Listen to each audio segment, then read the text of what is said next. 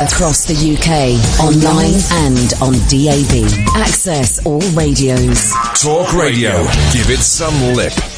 Talk Radio. Evening, dear listener. This is Iain Lee. This is Talk Radio. Rest easy from the phones, and you won't hear that call very often on this station. Rest easy from the phones, because the first half hour of the show we got Stu Phillips coming on.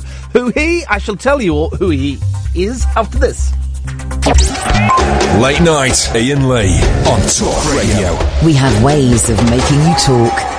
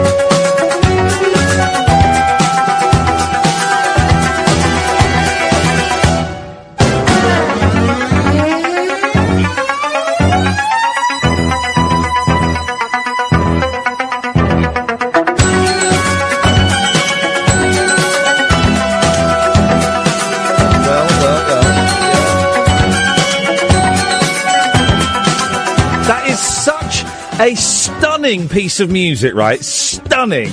And for anyone of a certain age, and I mean quite old like me, um, instantly transported back to being 12 years old and playing Knight Rider in the playground at school. And doing that, doing that music.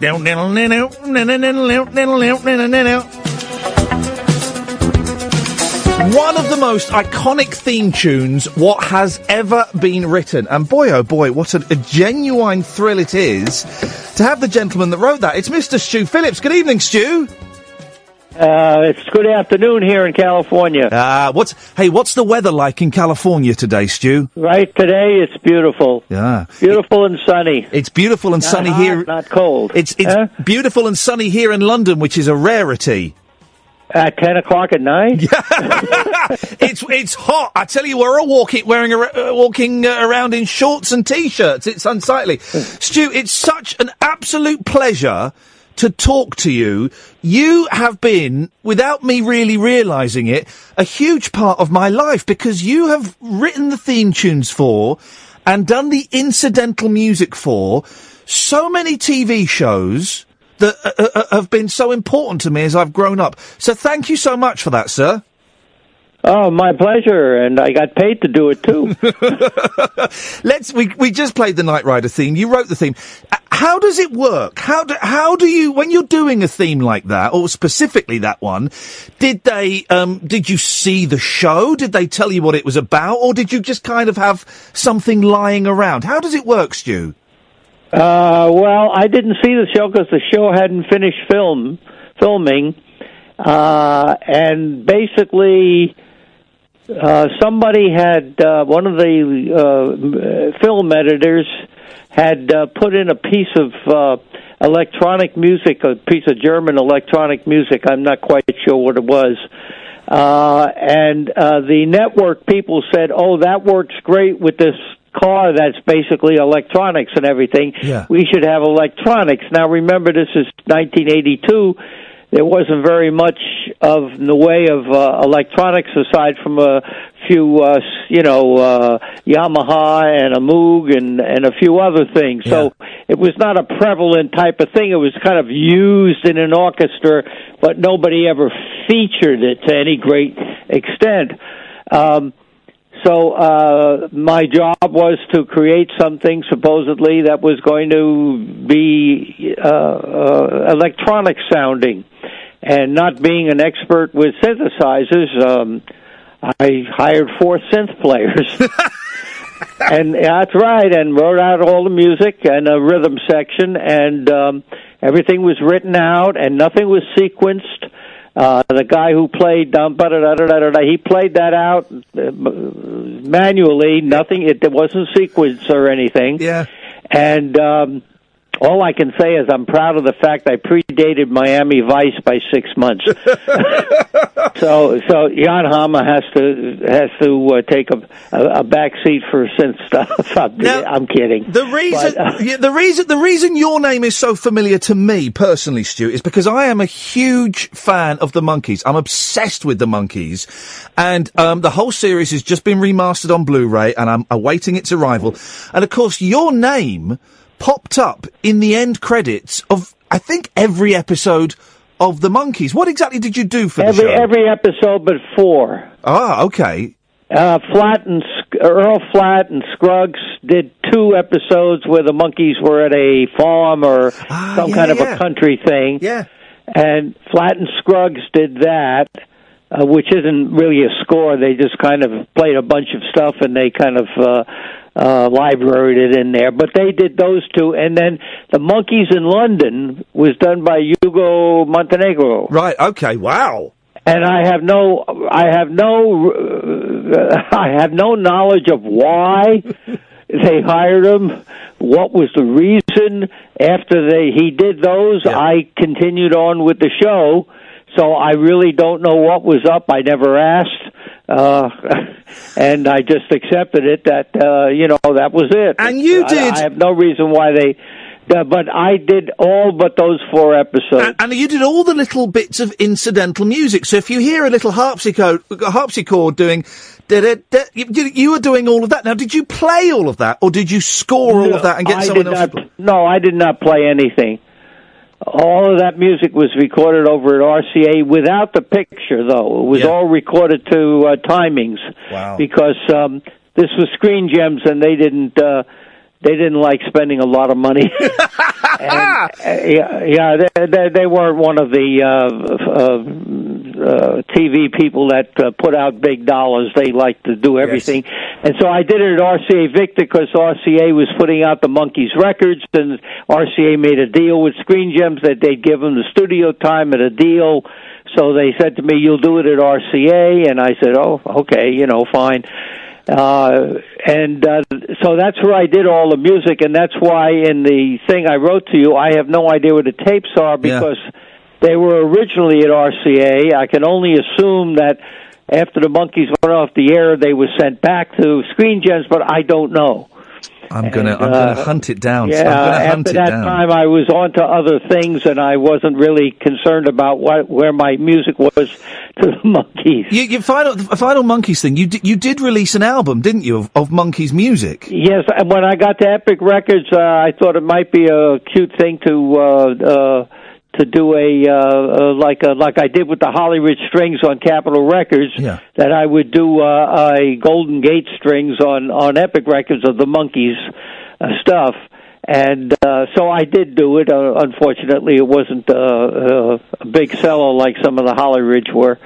Um, I, but uh, yeah, I did that, and I can only bring you up to date to tell you that I don't know, eight, nine years ago, something like that. Yeah. Uh, Rhino Records was interested in trying to do something with the Monkees soundtrack music, and I had suggested to them that we include the Epic Records album. So they thought that would be a good idea. Uh, the problem was they could not find any Monkees uh, background scoring that was clean aside from the 17 uh, cues that you uh, uh, that you mentioned yeah. So there's 17 correct. minutes that they've got.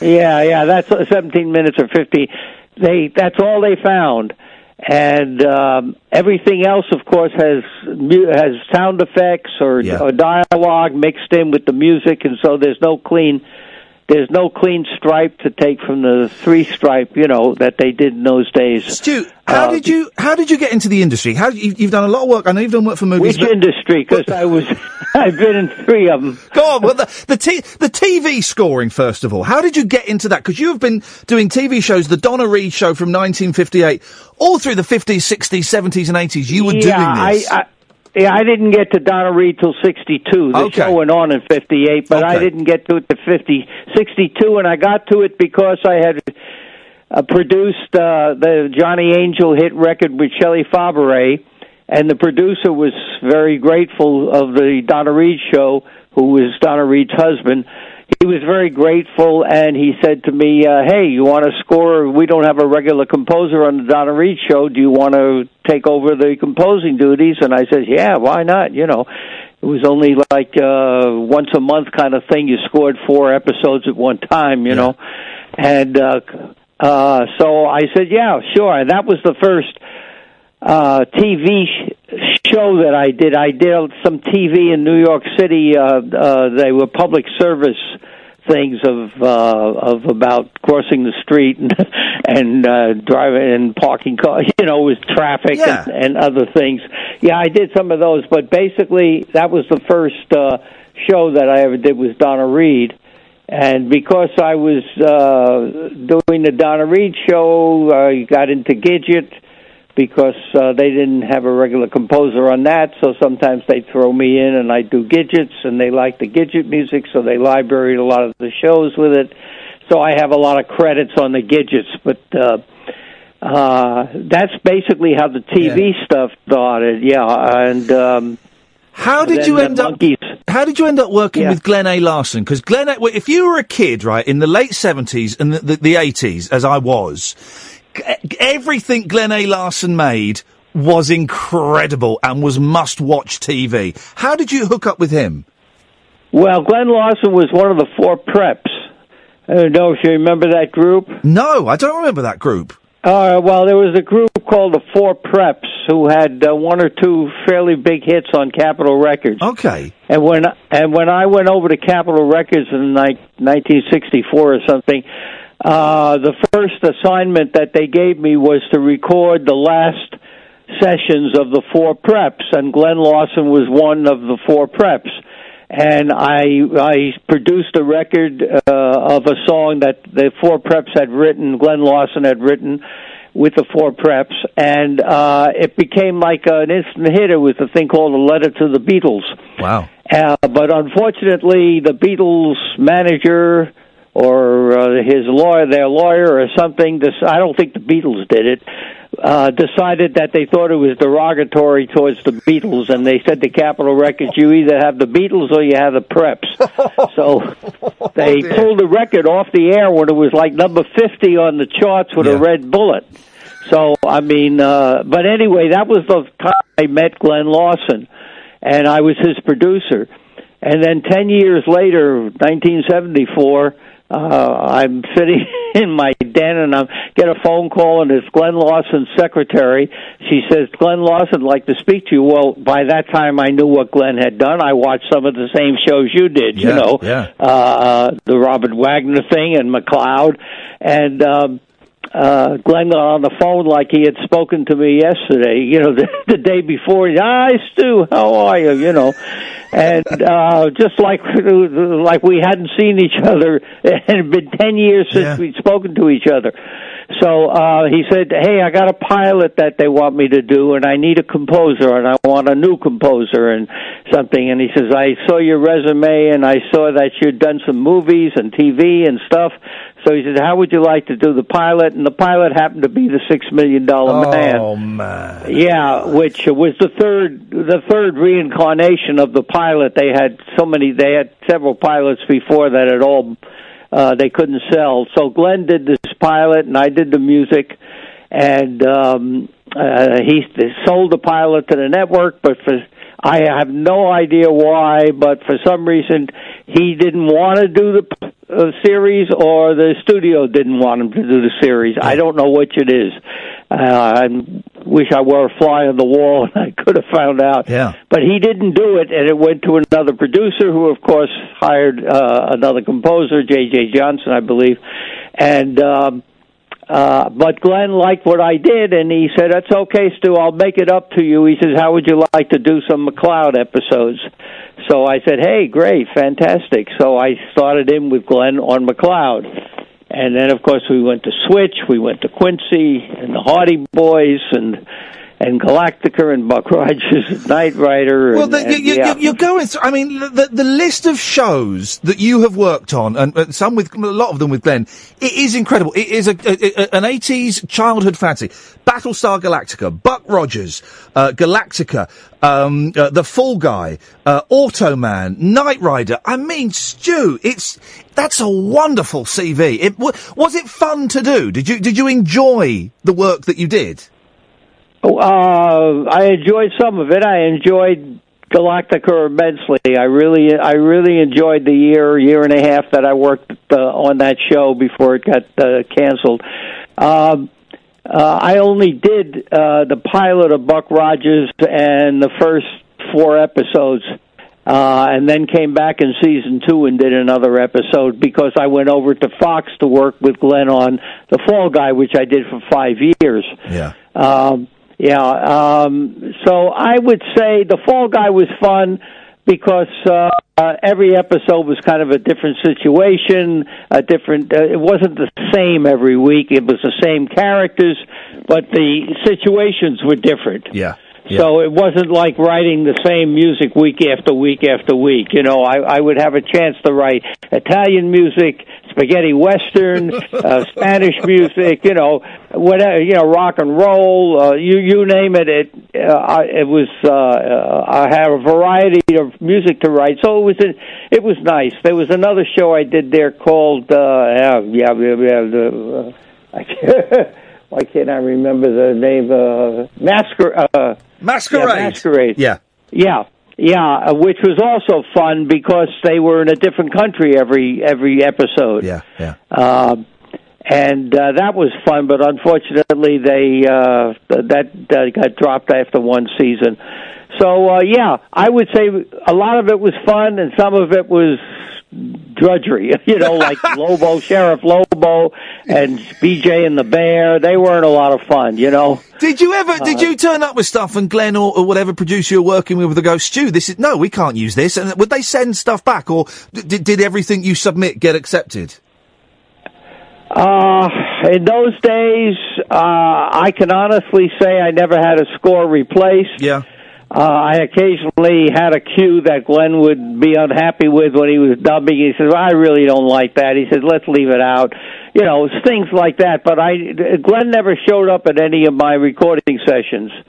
He never came by to see what I was doing or anything else, and uh, that's why I worked for him for 14 years because he basically he had confidence that I knew what he wanted and I would do what he wanted and sometimes when I didn't do what he wanted and decided to do what I wanted, he would kind of bend a little and figure, all right, you know, like I give a little, I'll take a little. and uh, you know, there were times I think that I had some cues in there that he uh, would have liked a different way, but he didn't. He left it in because he felt I I was ser- I was, you know, thought about it and I didn't just throw it in. I I felt this was the right thing. So that's you know you don't work for one person for 14 years uh, without some confidence, you know, uh, between the two of you. Stu, am I right in thinking that you work with Nina Simone as well? Uh, yeah, I produced some records for Nina at Colpix Records. Uh, when I got to Colpix Records, she was already there, and they weren't having much success selling, uh, getting her crossed over to the pop market. Everything that she made was getting played on jazz stations only, which didn't sell records in those days. What was she like Uh, to work unless you, with? Unless you were a Stax or, or you know, or uh, or one of the big Yeah. jazz labels, and Colpix was not that. Uh, so Colpix could, just couldn't get any airplay with Nina on the jazz. So they said, Stu, can you do something to get her over in the pop side? So we recorded some sides and uh it got some play but evidently the pop stations just weren't in they weren't in love with Nina Simone. Uh then I did an album of Nina sings Duke Ellington uh and uh through the years I think it sold fairly nice but it wasn't a hit album. And um and then uh I think uh Nina's contract was up and she left for another label Bethlehem or something uh I'm not quite sure which one What was she like to And, work with, Stu? uh, Was she was was, was she did she, you know did she take on suggestions or was she quite? I always imagine Nina Simone, particularly in her later years, of course, when she was established, was was um, was quite adamant at, the, at what she wanted. What was she was she good to work with? Oh God, that's so hard to answer. Um, let me put it to you this way: we didn't fight. We didn't have any arguments. Uh, I was aware of her talent. She was a brilliant pianist, Yeah. and uh, um, I would say she she was going to give this pop thing a chance.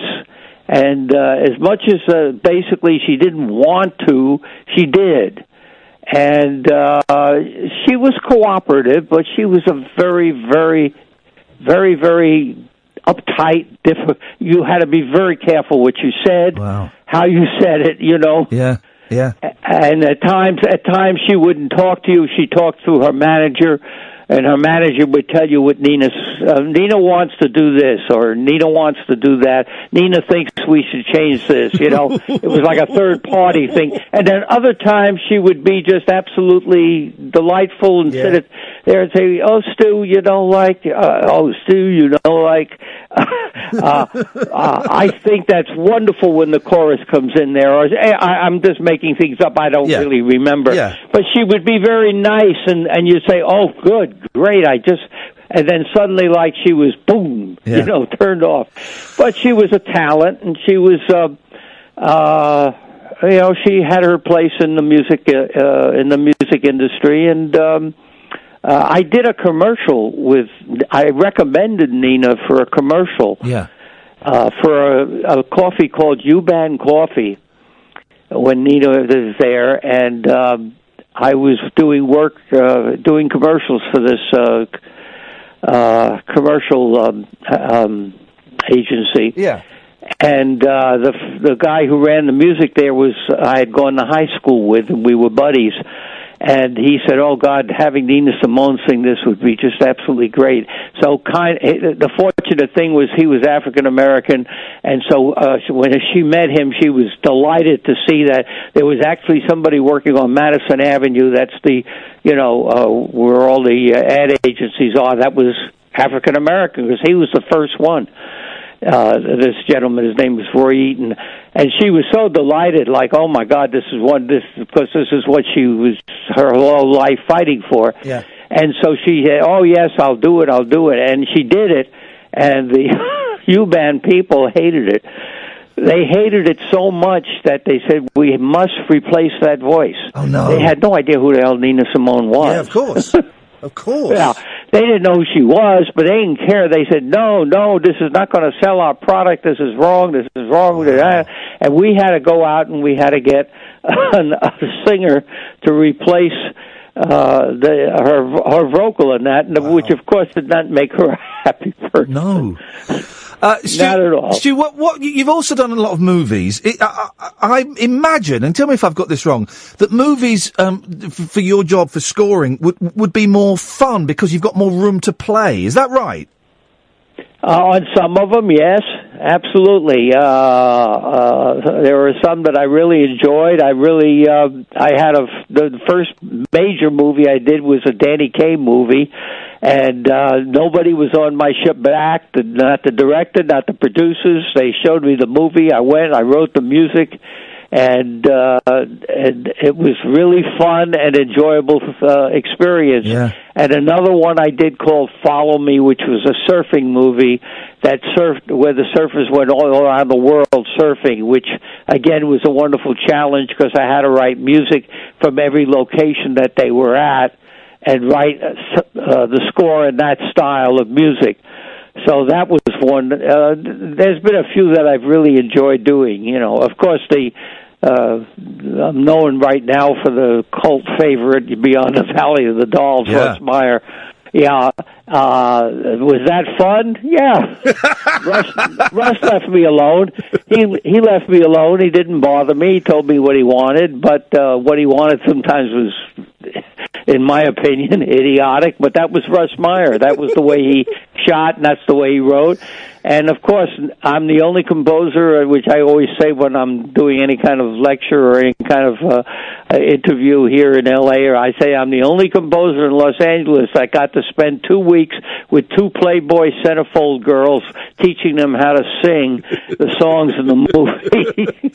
I said, no other composer can make that dec- acclama- declaration. Stu, what what are you doing now? I know you've written a book, haven't you? You've written your autobiography, Stu Who. But what what what do you do now? Do you still compose? Do you still conduct? What, what? Oh, I- yeah, I I I keep myself busy. I come out uh, uh, most of the time, uh, maybe four or five days a week, and I uh, I either do some arrangements or orchestrations of some uh, obscure p- classical pieces. Or I uh, I do some uh, ar- arrangements of some pop things. I've had uh, a lot of my arrangements played at. Uh, I do a lot of did a lot of Christmas arrangements Yeah. uh, and uh, they get played every Christmas. And there's a few orchestras around that are playing uh, my stuff. Uh, plus, I uh, get get around to start to write some stuff to just for myself and my own uh, recreation and to keep my mind busy. You know, so uh, I keep myself in you know immersed in music because it's what I know how to do. You know, so I've done for since I was uh, 19 years old. If you want to see, if listen, guys, if you if you listen to this, th- there is a book, Stu Who, um, uh, and you can go to the website stuwho.com, and it's s t u who dot com.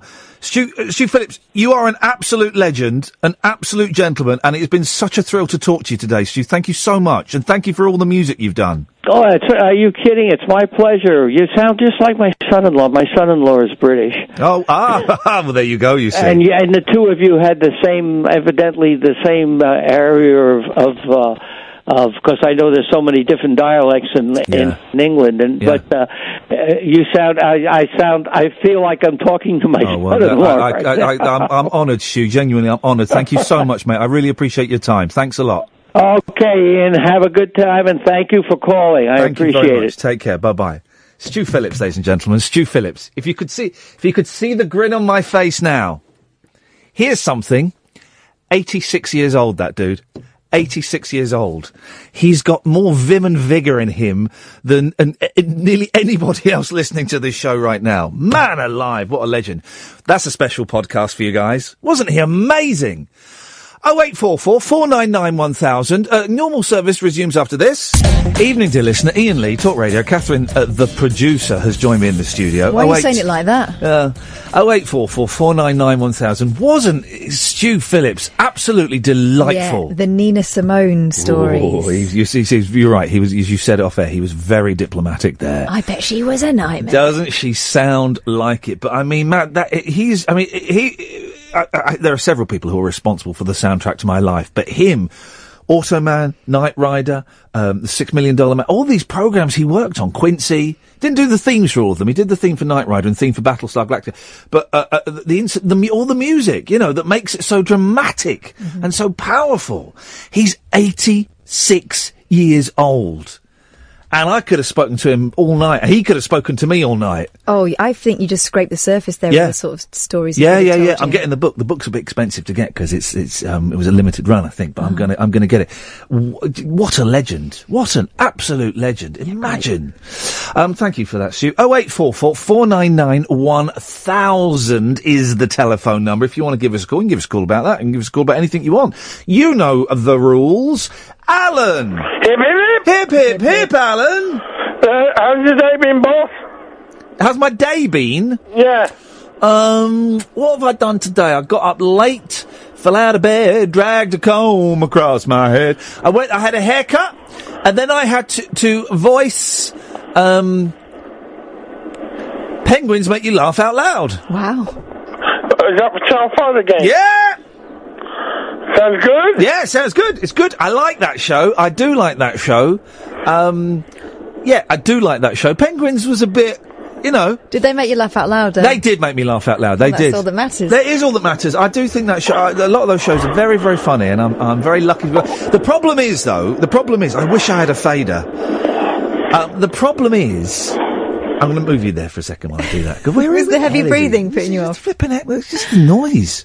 when, when, when are these faders going to be fixed, guys? Um, the problem is, to do that job, you have to sit in a really tiny, hot room without any air conditioning. You can't have the air conditioning on because the microphones will pick it up. Yeah. It's really sensitive microphones. And it takes two hours. And you're sat in there sweating your gonads off for two whole hours. It's outrageous, Alan. How many takes? Well, I did most of it in one take, but sometimes you have to go back and do it again because you've not done it to the producer's satisfaction. When I did a voiceover that time, yeah. um, I didn't realise you're not supposed to breathe. What? Well, they kept saying they could hear me do that, eh, like halfway through the sentences and stuff. Well, no. Yeah, and they would take that out or get me to do it again with without doing that. No, no. Uh, well, uh, no, of course you. Well, this guy was very particular then because he didn't No. want me to breathe. No, because I'll tell you why. Because he didn't want the job of cutting the breaths out. That's the, that's the sound recorder's job to cut the Oh, breaths right. out. I thought there was a technique that I didn't know anything about. No, no, no, no, no. Well, how would you do it then? Say, so read a sentence to me Well, okay, with so the breath in. for example, um, all right, uh, all right, well, let's just read. So I'll read the. Just read something. I couldn't care what. okay, I'll read the latest tweet I got. Okay. There. Got- You did a breath there. Yeah, I know, but I've not done it yet. Okay. It's from Victoria. Says at flipping Kath. There. Are you breathing, Kath? There. That's it, and you you do that. That's your comma, isn't it? Okay. Mark Silk has tweeted me. Thanks so much for the interview with composing legend Stu Phillips. That was fascinating. I heard you breathe. Yeah, they cut that out. right. what okay. sound Well, I'm, would do. I'm Cut- glad we've had this conversation because it's quite niche, and I did wonder whether I was doing something textbook error. Alan, what have you got for us? I've got an idea for filming. Oh yeah, filming. Yes. Have you ever heard of the movie Champions? What? B- what? Bob Champion? Yeah. Yeah, it's got John Hurt as Bob Champion, the horse racing man who gets cancer, and then he fights Oh. it and wins the Grand National. Oh, right, that killed me. That well, not as much as it. I think it's a very interesting film for our listeners. No. Next, you'll be suggesting we watch Seabiscuit. Or E.T. Or National Velvet. Oh, now that's Or- a film. I'll watch Blue Velvet. Uh, I've heard of, I've never seen that one. You'd like that. But anyway, National Velvet, I think it's a very good film. I Why? We, like, why are you obsessed with horse racing movies? Because I'm into horse racing. Oh yeah. Because he's had a ride himself, haven't you? No, he hasn't. Oh, you mean on a horse? Yeah, on that wooden Uh, horse. you, you see the picture of the paper? Yeah, all right. I mate. can't unsee that picture. Calm down, calm down, buddy. um, it, I'll be honest. It sounds like a terrible, terrible suggestion. Well, it was my first attempt. what do you mean? It's your first attempt at suggesting a I've movie? suggested a film for filming before. Well, yeah, but it's it, it, it, it's just the same as. Um, oh, I've accidentally cut him off. Oh, not again. It, I've, but it, suggesting a film for Film Ring is. Um, it's just like suggesting a film. and he's done that, hasn't he? Surely. Oh, wait, four four made- nine nine one thousand. He's made all kinds of other suggestions. hot day, very hot day today. Um, still, i it's going to get hotter. Do you think? Yeah, I do. I do think it's going to get hotter. There was a bit of a. br- mm. Yep. There was a bit of a breeze today, wasn't there? Which was pleasant. Um, I don't know. Whereas yesterday, very still, very still. I was, I was, I was in a building for most of it. You know, I was in my bedroom, then I was in the hairdressers where I got my hair cut. So now, now my life gets complicated, right? Now it's oh eight four four four nine nine one thousand. By the way, to listener, if you want to call in, now my life gets complicated, and of course, people watching on Periscope, you can dig my haircut. Um, but now I get my beard cut at one hairdressing establishment and my hair done at the other. Well, you get your beard done by the boozy, bawdy barbers. I do. I do. Yeah, there's a. It's it's certainly. Um, there would. Everyone was drinking beer at the barbers. It's. Uh, it was outrageous behaviour. I couldn't believe it. But it's like. Um, it's like. Um, uh, it's like being a bigamist. That's it. Mm. That's bigamy. Oh, well, it's a joke there, isn't it? That's bi- well. I went to two places to get my hair done. that's bigamy. No, it's not. That's when you marry two women. All right. Um, I al- a bit of work. I always thought if you're going to be a bigamist, right, you've got to do it in style, Mm. and you don't just want two wives. And, and I don't mean, you know, like those people, is it the Mormons that they have like six wives but they all live together? Or is it the Arabs? Both. Is it the Mormons and the Arabs? In certain, yes, certain sectors of those two. People not as well educated as us. Well, The Mormons and the Arabs. some Mormons. Why do all, some people say Arabs? Um, because they're cowboys. Some people, is that an American thing? Like they say herbs and aluminum. They say Arabs. Yeah, but it's it. You know, it's it's um the dimmer Americans that say that. Surely. Okay. Um, so, uh, uh, the, the, like, anyway, the, the Mormons, and, uh, Jonathan, say that, I'll come to you in a minute. Uh, the Mormons and the, uh, Arabs, they will have like five, six, seven wives, but they'll, Not all of them. Not, not They're- all of them. all of them. Um, they will have them in the same house. I, I, I think if you're going to be a bigamist, do it, do it properly. Have six wives, um, and three of them have got to be in different countries. One of them's got to be, at least one's got to be in a different continent. Make that work. Do it. Do it. That's how you can do it. And, um, isn't it funny? How do you explain your absences? They, are they, they are all aware of the situation? I work on an oil rig. You've thought this through. Yeah, cool. But I don't work on an oil rig. Yeah, you've not thought this through. No, no, no, no, I don't. But, so it means I can go away for six months at a time.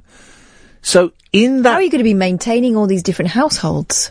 um, uh, I would, You want um, to get a job on an oil rig? I would use, um, Viagra. No, I meant you know paying the bills. Oh, I thought you, when you said maintaining different households, I thought you meant, um, I know what you thought. the I meant. upkeep. Mm. Um, I would sell Viagra. I would. Well, this is the thing. If I okay, here's the thing. If I were to win the lottery, I would marry six women, three of which would be in a different country, and at least one would be in a different continent. I would tell those women that I worked on an oil rig. Hang on a minute. For there we go. Oh, this is beautiful. It writes itself. I work on an oil rig for ten months of the year, two months each. What's that noise? That's me moving between. Okay, can you not? I'm moving between. Can um, you not? No, it's like in the old films when um, they, if they had to get from like New York to Los Angeles, you'd see a map, And and then you see little, the little plane or the dots going, and then like in the seventies, comedy films would do the dots going all over the place. And, anyway, oh eight four four four nine nine one thousand. Jonathan, you'll be up next. We were um, supposed to be interviewing um, the excellent, and I, I, I think she's a genius, and you will think she's a genius by the time I've finished with you, dear listener. The excellent Imani Coppola, who she she had a hit about twenty years ago with um, "Legend of a Cowgirl," I think it was. She also had a brilliant song. The, the follow-up single, "I'm I Am a Tree." Oh man, it's wonderful. She's and you, some of you may know her from Little Jackie, where they had a minor hit with the "The World Should Revolve Around Me." I am an endangered species. There is only one of me. Um, uh, and look, she's brilliant. She's actually a genius. I've decided it's there. I was, I was in, um, uh, uh, the coffee shop just watching her videos on YouTube and going, genius, genius, hard work, but genius. Did you see the one where it's her at the piano? Yeah. The Japanese one as well. You see Amazing. that? Flipping heck. And we were supposed to be interviewing her today, and I'd arranged it via email, and I was very excited. And I was worried that I was going to balls it up again. Yeah, because you technically you're rubbish. Uh, oh eight four four four nine nine one thousand. Jonathan, Johnny will come to you in a minute. Um, and I was really nervous because I do find her intimidating, and I do think it is partly because she's a strong, independent woman. I think I struggle with that for some reason. That's and that's me being honest. I think that's um, uh, that, that that you know that that is something my therapist and I can certainly look at. But also because I'm a big fan of her, and you want to do well in front of people that you're a big fan of. Also, she's got an attitude in her songs. Yeah, yeah, yeah, yeah, yeah. Um, oh, there's a brilliant song she did on this on this album, Black and White. It's so brilliant, but it's got. Um, I mean, it's just like the catchiest pop song. I might play it later on. It's not. It's not got swears in it. It's not. It, it- it's just. It's just got this really horrible verse in it, but it's brilliant. But so I might play it later on. Um, so we'd arranged to interview her at um, uh, eight o'clock. I think Yeah, it was our time, o'clock. three o'clock her time. She's in New York, and we phoned up, and it was hello, hey Marnie, it's Iain Lee. Who? Uh, Iain Lee from the UK. We'd arranged to. Uh, oh, effing! I've effing forgot. Oh, effing hell! Oh, I'm so effing sorry. Oh, oh S. Oh, S. Oh, I'm I'm trying to book a flight to Asia, and oh, f, can we do it later? Sure. When do you want to do it? Two hours? We'll be on air. How about an hour? I got to I got to go and eat. Let me go and eat, and we'll do it in an hour. Beautiful. All right, Marnie, no problem. Phoned up an hour later. Hello. Hey, Marnie, it's Iain Lee. Huh? For the interview? Oh, F! Oh, no, I've not had time to eat. Listen, I've got a beer on the, I'm here with a beer. Is that okay? I said, yeah, man, that's, that's, that's fine. What do you want to talk to me about? Like your music. I'm giving her more attitude than she had. There was no attitude. There was, but there was a lot of, it was a lot of energy. Um, do you want to talk about music and about how you do it and why you do it and, and, you know, where it's going and stuff like that? You know, I'm a big fan. I just want to explore that. She went, right. Yeah, can we do it another time? Because my head's, I, I need to get my head in, uh, my head's not in that place right now. I was like, yeah, of course you can. She goes, I'm really sorry. Uh, d- d- don't hate me. Do you hate me? I said, no, no, no, not at all. This is fine. You know, it, we'll do it whenever. She goes, oh, I'm sorry, man. I'm really sorry. Okay, we'll speak to you next week. S- speak to you then. Bye. And that was it. And it was brilliant. Yeah, but then you've been emailing her since then. Oh, we've been having a lovely email exchange. Yeah, So it's cool. It's, She I said- don't think she's fobbing you off. I No, no, no. happen. Oh, it's not a fob off at all. No.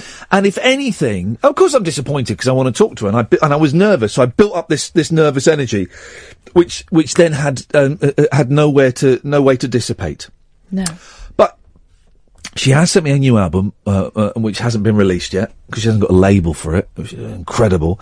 And she's going to send me a load of other albums that she kind of released independently, but then she took them offline because she was a bit embarrassed by them. So she might send them to me. So it, all in all, it was very productive. Um, and I said to her in the email, I said, "You're an effing genius," and she replied, "I don't feel like one at the moment." Mm. Man, I It's going to be a good chat. It's going to be good, and we are going to pre-record it because she's going to swear a lot.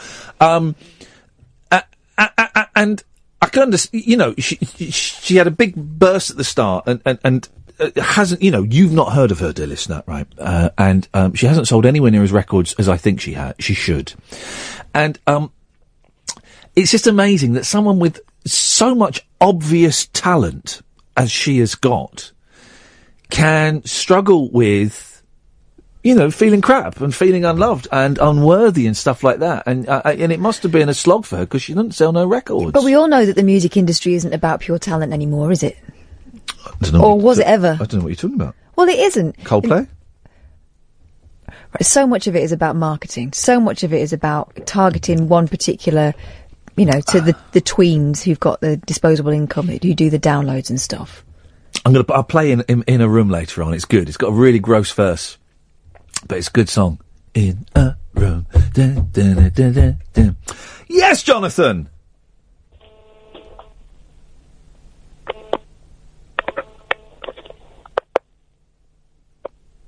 Series of taps and clicks, followed by Jonathan's voice. Hello. There you go. Hello, Jonathan. I thought, uh, hi, I thought there was something wrong on my end. I think there is, but that's um that's for another day. What have you got for us, boss?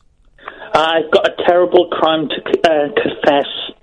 Oh dear. Uh oh. With you, it could literally be anything. oh, oh, well, I've never seen the original Ghostbusters in its entirety. Okay, but hang on a minute. You told us what it was about the other day. It was about four young men trying to start up a business.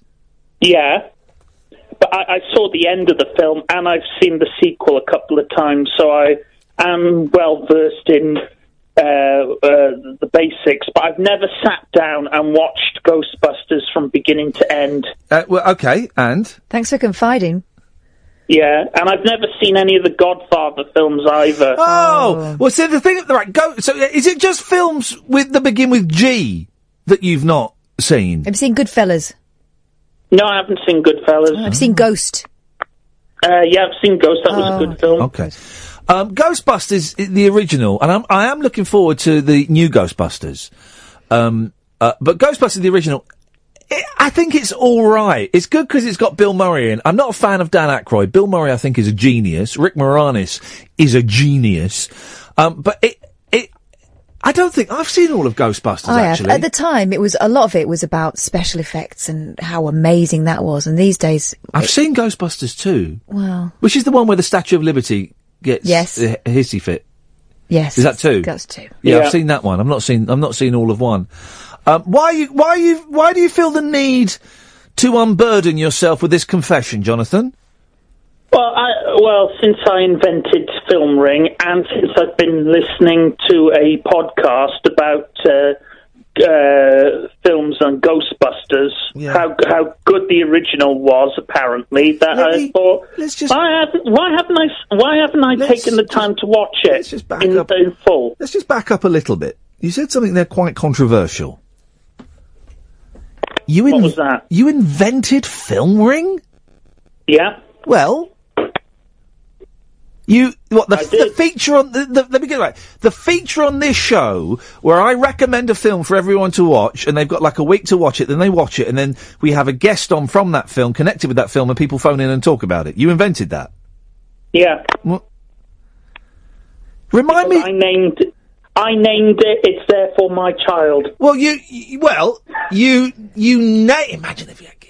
You did name it, yes. You, you named uh, named um, by uh, hashtag a racist, but you didn't invent it.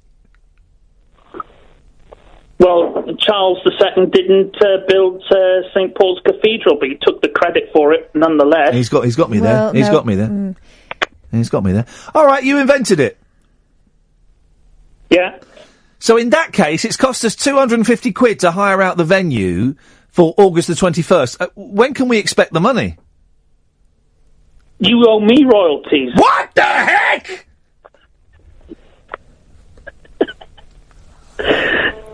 Are you going to watch the new Ghostbusters? Never speak of that abomination again. But have you seen it? I've heard Well, about no, no, it. no, no, no, and It's even worse than I imagined. Well, hang on a minute. You've so you've not seen it, but you've heard about it, and it's it, a film you've never seen is even worse than you've imagined. Well, you've only imagined it.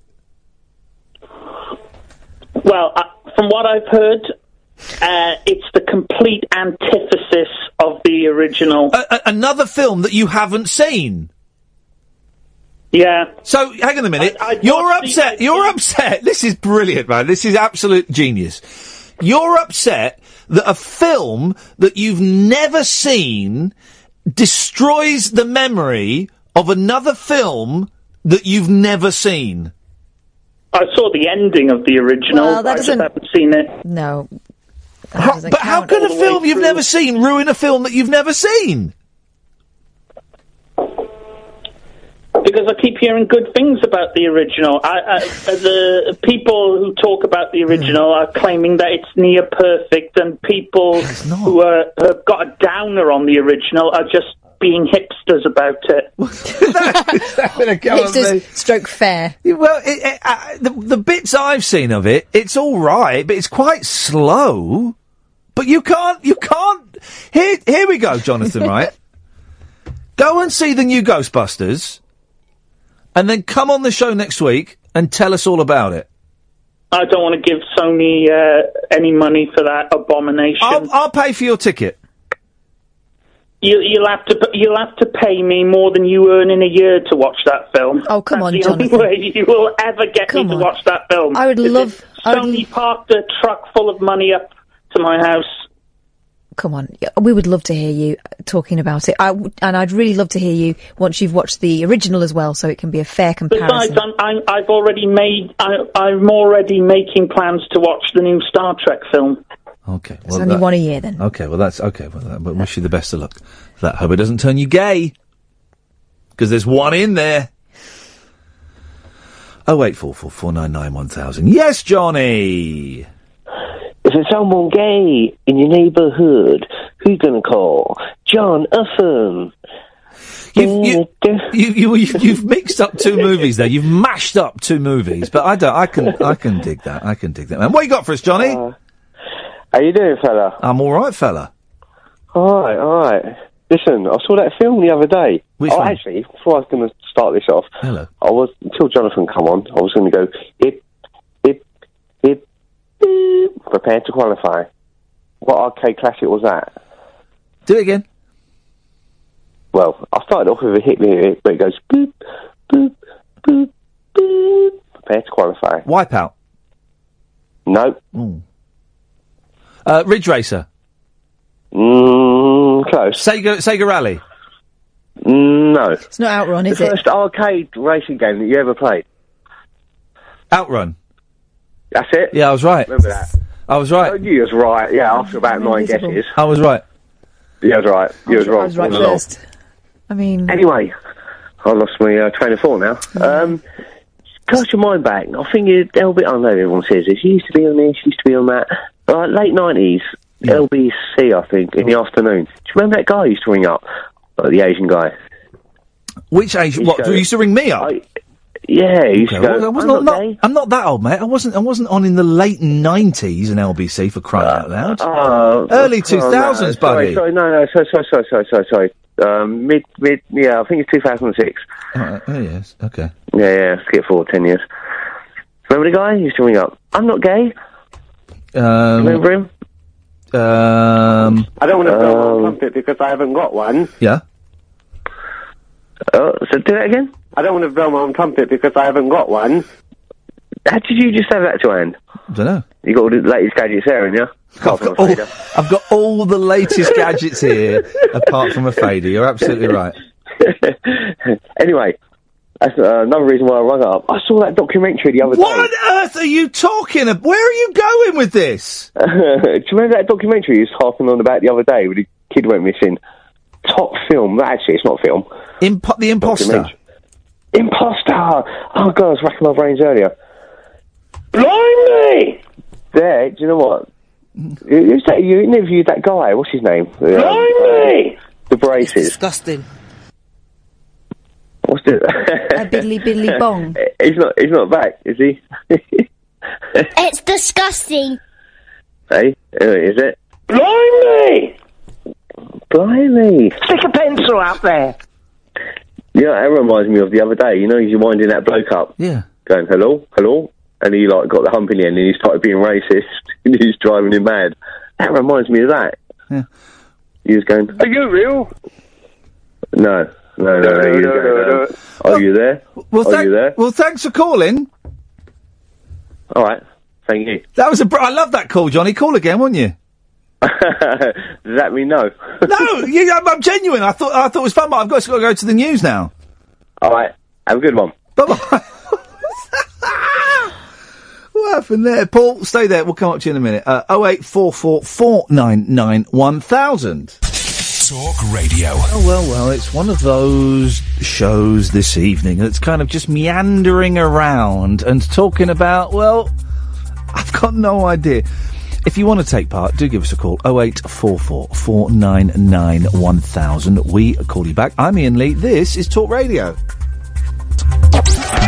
Late night, Iain Lee on Talk Radio. We have ways of making you talk. Yesterday was kinda like the 4th of July. The way your face lit up the entire sky. Had to look away because it hurt my eyes. The way you hit me was a big surprise.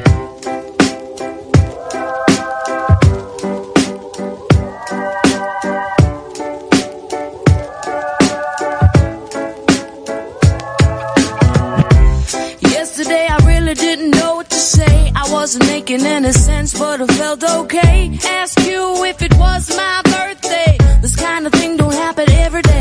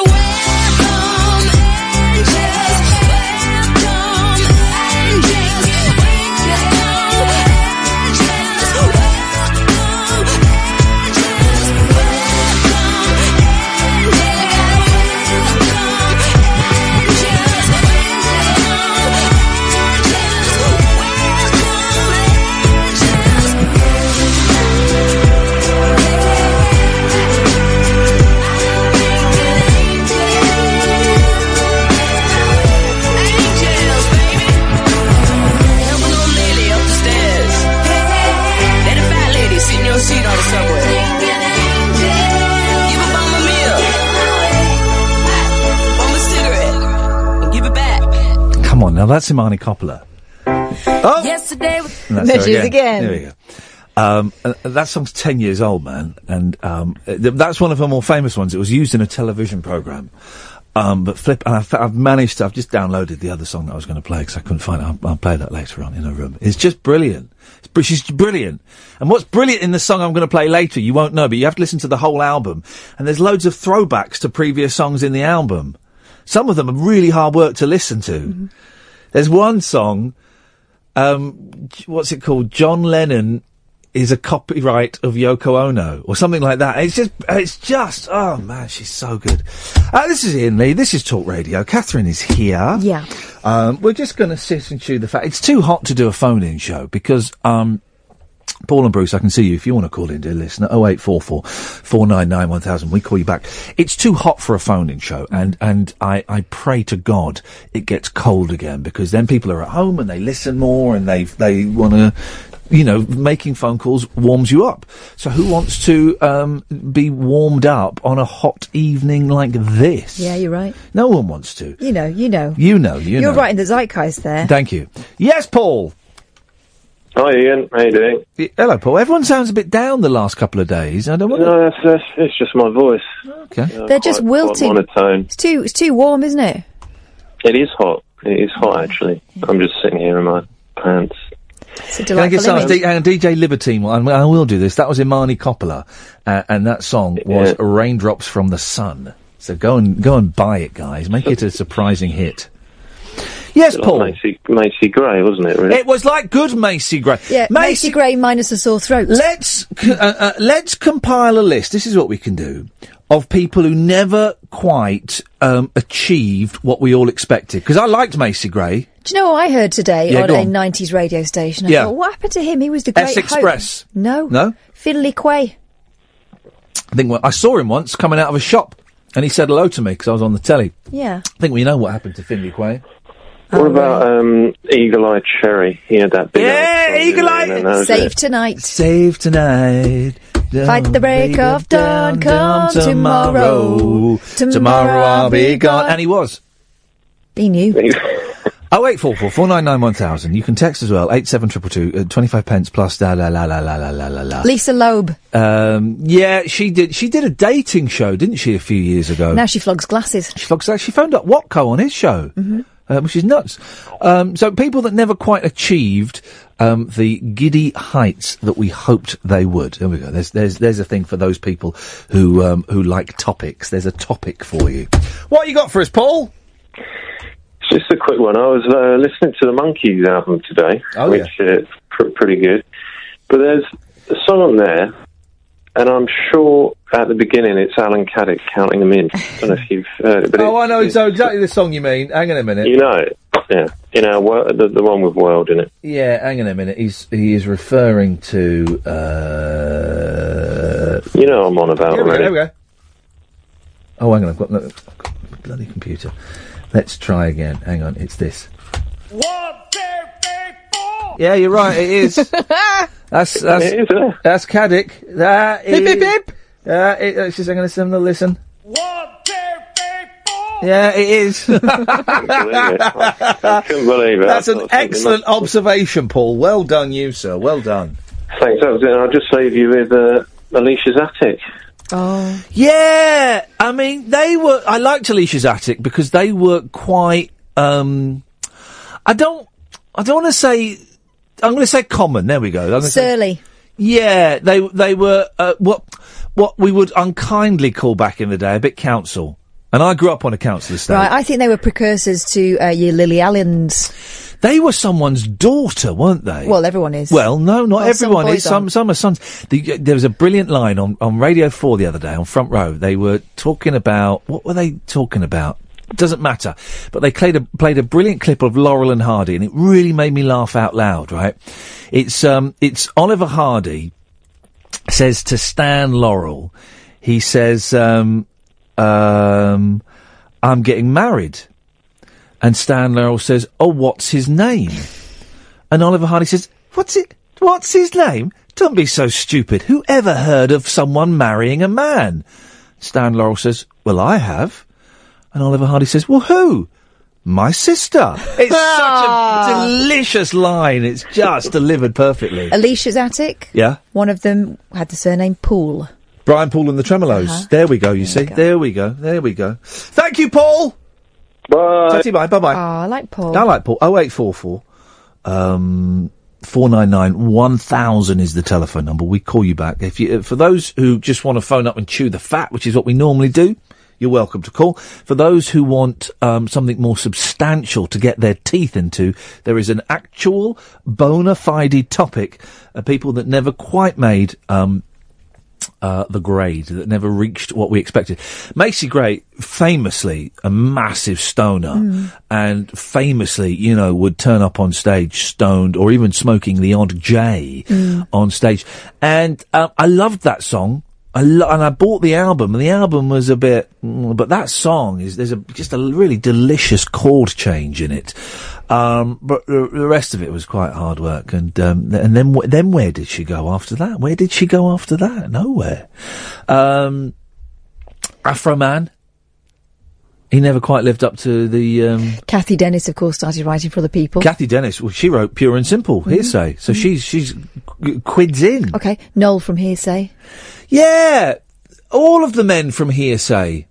There was Noel, Danny. there was Danny, and then there was Jonathan. Yeah. Jonathan, remember they did a whole TV series to find a replacement for one of them, but then they just went with the guy that was in their backing dancing troupe anyway. Controversial, guys. 0844 499 1000. Bruce, stay there, come to you after this. 0844 499 1000. Bruce is on the line. Good evening, Bruce. Hip, hip, hip! Flip Reef. Struth, Hey, Bruce. You, you, you said you said that people weren't being excited enough. I wanted to be a bit exciting. No, exactly. I, I, I, thought that was was. If you'd been able to seen that, Bruce, if you've been watching on Periscope, you would have seen my headphones would have jumped six foot off my head and wobbled, then landed back in place perfectly. That was incredible. Thank you, man. Well, at least your eyes didn't pop out like a cartoon wolf or something. Yeah, eh? exactly. That would be know. inappropriate. Some people can make their eyes pop out, and sometimes Um, that, what's the operation they do? Where sometimes they extract your eye, and they they tighten the muscle, don't Yeah, they? my brother-in-law had that. If you got like a wonky eye, they'll pull the eye out, and it's on like a little bit of elastic, and they tighten the muscle. I'm d- miming it with a screwdriver. I imagine it's not quite like They that. They don't use a screwdriver. What do they do? I think they. Um, Well, hang on. You say you think that means you don't know. I always imagine that, they, s- they the s- that there some sort of screwing action. Is it like a light bulb, and they just have to turn the eye and keep turning it It's until because your it's muscle's tight? weak, isn't it? So. My muscles, muscles I- aren't weak. I've got strong muscles. It could be that they use a pair of metal tweezers, Yeah. and if they're not careful enough, they uh, you, they make your nose glow red and make a buzzing noise. Yeah, that could happen. That could happen. I wonder if anyone's ever had their eyes plucked out and then had them entangled. Do you know sometimes when you're like when you when you've got um. Uh, you've got a kite that you've not used for ages, or f- a fishing rod, or something, or the Christmas lights, the Christmas tree lights, and you get them all tangled up, and you think, "Oh no, hang on," and, and then you just you just go and buy new lights. I wonder if that's ever happened to anyone. I've got to be honest. I mean, I, I, at least that's another phoning topic. Yeah. But um, I'm one of those people that will sit there like and, and spend a lot of time untangling things. Yeah, I get a bit of joy out Yeah. of it, but it, it can be quite frustrating. But uh, also, qu- like the um, the satisfaction when you've done Yeah. it is something else. Tell you what, I really like doing. You know, if you've got like a silver necklace, like a chain. Yes, Oh, they are really satisfying because you think at one point you think this is pointless. I'm going to break this, but then Yeah, well, you that's save because it. it's so fragile. You think you are going to snap it, but you never do. Well, I've, I've not managed to yet. It's so. just finding the sweet spot in that knot. That's all you've got to do. I am going to say this, and I was thinking about whether I say this or not, and I'm going to say it. I am the master untangler. I, I, I don't think that anybody is as good and as thorough at untangling as I am. I'm like a ninja uh, when it comes to I'll tell you- untangling. I'll tell you what, Iain. If you uh, if you do end up ever doing uh, an open forum Christmas type show, yep. uh, where you have people into the studio, yep. I challenge you to a tie off, Sorry? and we can get like a big pile of like tangled Christmas lights, and the Yeah. first one to untangle them wins. Beautiful, fine. I'm- I'll, I'll, dis- Make, it, I'll make that destroy change you. out now. I'll, And I'll I, destroy I made you. it. I made it public. Everyone's heard it. All of Talk Radio's heard it. Cat has heard it. Yeah. It has heard Well, it. I'm not- Everyone's heard I'm it. not- Iain. I'm not denying- Challenge it out there, my friend. Can I ask you guys, uh, do you enjoy the process or are you grumpy while you're doing it and it's the release of actually getting it Are we talking about sex? Cause No, I'm that's talking that's, about untangling That's the- my attitude to sex. I'm, I'm grumpy while I'm doing it, and then the release is the fun bit. Okay. Spot on. Well, that's too much information. I was talking about Christmas lights. Okay, well, I But like- now I've got something in my head that I don't want in there. Well, uh, uh, well, that's all, again. We're back to the release now. Um, Bruce, that's not what you've called in for. Ignore, ignore Katherine trying to pull us down to her level. There's always someone trying to bring us down to the gutter, isn't there? Exactly, Bruce. I want Bruce. I want to Bruce. I want to pull you off, Katherine, and I want to um, get you up to my level. So come on, up you come. Come on. Thank God my, my wife would be saying things if she saw what was happening. Yes. Thank you, Iain, for doing that anyway. Absolute Um, pleasure, buddy. I wanted to uh, I wanted to start off and apologise because um, I've not called in recently, and I can I'll tell you exactly the reason why. Yeah, we've been Um, we've been wondering been- about this. Well, there's been a lot of drama, and I've got to say, it's nothing to do with that. The, the pure reason for me not calling in, if I'm honest, is because it's been a little bit of a sausage party, and I wanted more female voices to be calling into the show.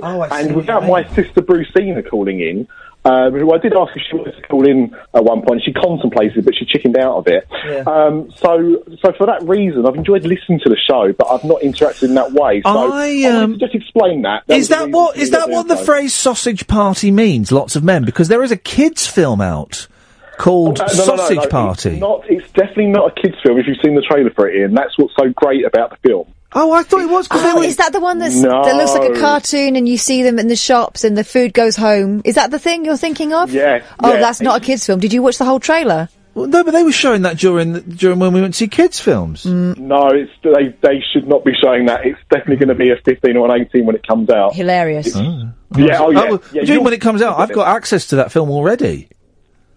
Uh, well, I think that might be a different sausage party, Iain, if, uh, if I'm not mistaken. Okay.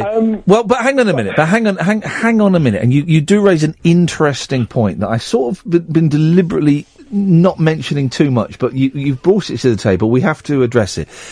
We haven't had many women phoning in for about a week. Now, a week is not necessarily a long time, and, and, and who knows what and why. And now I've said that, we'll get two women phoning in, and that's great.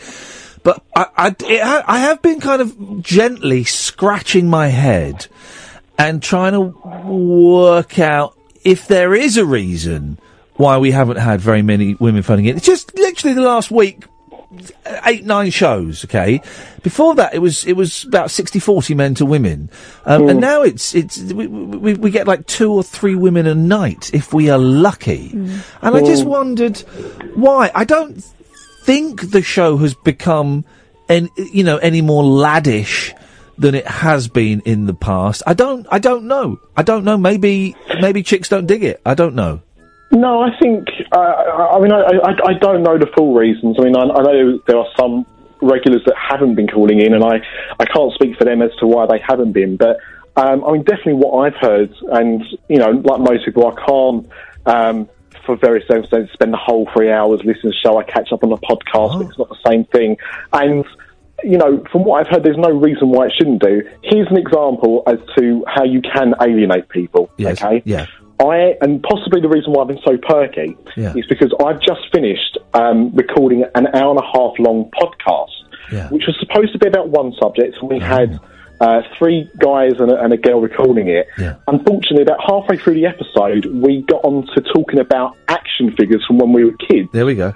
And the tide changed, and she was silent for about 20 minutes while we were talking about Bill and Ted Yeah. and Police Academy action figures. Well, you know why? Because they, they they were crap for girls when we were growing up. I had a, I had a Princess Leia that I treasured, but she was really the only one that was available. And do you know what? She wasn't a great action figure.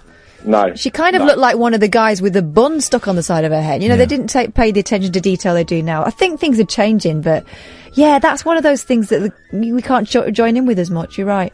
But that's the thing. The thing is, uh, with that, we were very conscious at the time. We'd kind of gone off and we had to continue talking about it, but we then realised try and rein it in a bit because it's going too far off topic. And what I'm saying is that I don't feel that Ian has made a similar kind of mistake in regards to the content of the show. I think it's very, I think that the beauty of the show is the fact that it's not really centred at any particular set of people, um, especially at the moment where it's so open and everything's kind of a bit of a free for all. Throw it up and talk about what you wanted to. I'm glad actually that not that you gave us a topic because I'd have talked about anything because I'll waffle on, but um, talking about um, pop stars having one-hit wonders. Yeah. Uh, or not one-hit wonders, but like not living Not reaching their full potential, yeah. Now, uh, why I got onto this after talking about actually because I don't know, but I talked about an artist who I thought was going to do really well because he had a big hit back around 97, 98, um, called Connor Reeves. And he had a hit called My Father's Son. What? I don't know. I don't remember that at all. If you if you find it on YouTube or whatever, you'll start hearing it and you go, oh, okay, I remember it now. Because oh. especially around London, they played it on Capital all hours of the day when they would do stuff like that. It was one of those artists they kind of latch onto. The, the record company's obviously given a bit of a backhand to someone, and they play the song every hour. And it was a new artist, and he had a couple of successes. Over mine. Oh yeah, I do remember this. My father's son. Yeah. And it was like Cat Stevens and you know all of this kind of stuff. That was the hype around him, And that was and it. That was it. Now, um, Imani Coppola, it was so good because I switched on the radio last week when you just started talking about it for the first time, and I was Yeah. like, my God, someone else, because I was obsessed with Legend of a Cowgirl when that song came out. Yeah, brilliant, isn't it? Brilliant. Brilliant song. Yeah. And you know what? If you do get to speak to her, Yeah. um, I got some uh, something to pass on to her. Uh-oh. I just researched it tonight, and I can confirm that the egg McMuffin is nine years older than chicken nuggets. There's the brilliant line in it. Which came first? The um, what? How does the line go? The chicken nugget or the egg McMuffin? Yeah, which, which came first? Brilliant line. the chi- Yeah, chicken nugget. Yeah, She's a so, so you can man. now answer that question. I will um, let her know. for her, in case she doesn't know. Bruce, I will let her know. Listen, thank you for that. I've got to do this rude because I haven't got faders. I'm doing this rude cutting people off thing, and I apologise. Um, uh, uh, 0844 499 1000. Sean has got a cracking one, an artist that never quite fulfilled Go their full potential. Babybird. Oh no, I had enough of them. Well, it was one bloke. Yeah, well, That was a good song. That was that was a good song. Because you're. Oh no, I hated that song. Yeah, well, only because you heard it so much. Mm, No. But he was, um, uh, he released like loads of records before that and loads of records after that. He was like a proper true indie artist. In the, he, he, didn't he record like his first couple of albums in his, in his bedroom and he pressed them all up and got them all released and stuff like that and, and did all of that. And, um, he looked like someone. He looked a bit like, um, a young Eddie Izzard, I think. Yeah, he did. Did, didn't he? That's a, I like that song. Um, you'd sing like that, and then you get to the chorus. It was all that, wasn't it? Um, my sister was into uh, into Babybird, but um, you know she was she was trendy. So I was trendy. Penny. Good evening, Iain. How are you? Good evening, Penny. I'm good. How are you? I'm all right. I felt I should phone up and explain why I've not phoned you. Is that the right feeling I should have? Well, you, but th- th- no one, no one should phone in. You're in. not responsible And no one- spokeswoman. and no one should, ex- you know, ex- yeah, exactly. There's, you know, it's it, it, it is what it is, and um, uh, if people want to phone in with their individual reasons for not phoning in, then that's groovy. but I just, it has got me scratching my head ever so slightly, and I um, I don't think you're. It's not a blokey thing. It's not the show being too blokey or anything. Okay, well, that's I have good. one theory which Yeah. might come out as sounding sexist, and it's not meant to. nothing wrong with being But- sexy. Sexist. Oh, oh, sorry, right, yes.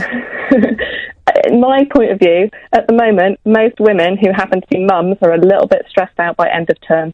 Yeah. Well, All their kids are off. hang on. Well, hang on a Or minute. their kids are off already, maybe. Oh, oh, don't worry, guys. Nigel from Maidstone's calling in. That's the rest of the show sorted. um, that should get the girls phoning. Um, Oh, now, but so what? So, so that's why mums aren't phoning in. Yeah. It's just a really stressful time of year, running around doing sports days and everything else. And yeah, that's my excuse anyway. Okay. Well, do, do, do dads not have that as well? Is it different for mums and dads? I don't. I'm not, I'm, I don't Having- know. Having seen out the school, Yeah. yes, it is a majority of I- mums. and I'm so, the reason I'm saying that is because I've got I work stupid hours. I don't work real Mm-hmm. hours. I don't have a real job. So I'm you know I do do the school run and I do not as much as my wife, Yeah, but and I do do the, the sports days and I do you know and uh, I'm hanging out with the kids. I'm not actually. uh, They're annoying me, but they're not annoying me. They're adorable. uh, my my young my four year old's got shingles. Right. Oh. Yeah, I mean, he's only got a little bit, just under his his uh, his left chest, right. Um, and we, I don't, it's really rare for a kid to get it that age. And Yeah, he's been, that's- he's that's been the thing. Has he fine, but chicken pox already? he's had chicken pox, Mm. and he's been fine. But then today, if he bashed it in the heat, I think if he bashed it, it really hurt him a Yeah. lot, a lot. So, um, So where do you get shingles? Because the NHS tell me you can't get it from chicken pox. it's but- herpes, isn't it? it is, I think is it a strain of it- herpes? I thought it was the develop. it was What? like adult chicken pox. No, no, that's a myth. Oh, is it? That's bullshine. Isn't it from being run? Isn't it from being run down? It's but Yeah, yeah, I partly. think it comes from being run down, but it's this. Everyone thinks you get it from chicken pox, but then I googled this because my youngest had chicken pox recently. He came out in chicken pox Yeah. two hours before his big sister's birthday party. Beautiful. That's how to trump, Perfect time. trump your big sister. there we go. Yeah. Especially when you're hosting a party at home and I'm there panicking, phoning all the other mums and banishing the little one. Um, but I googled it then, and you can't. The the NHS say you can't get shingles from chicken pox. No. But I remember my mum coming down in shingles the week after me and my sister had had chicken pox. But that might have been because she was knackered running around after you two. Well, there is that. Coincidence. There is that. It's a coincidence. My mum's had um, shingles as well, and it's really painful. It was painful, and it left her But you knackered. can get shi- you can get shingles is like herpes in that it's once you've got it, it's there back. and it can come back, But guys. herpes is the cold sore one as well, isn't it? Yeah, well, herpes is all kinds My of things. medical Herpes, knowledge here. herpes is cold sores, and herpes is, um, you know, uh, um, uh, sexually transmitted Yeah. things. It's all, it's all. Yeah, herpes is kind of. I think herpes is like um, uh, i- is used in the same way that cancer is used. In that cancer, It's a catch-all. It's a catch-all, you know, and herpes is. is it lives in your nose and throat, doesn't it? That's why it often comes out on the side of your mouth. Oh, then why do you get it downstairs? Oh, I say.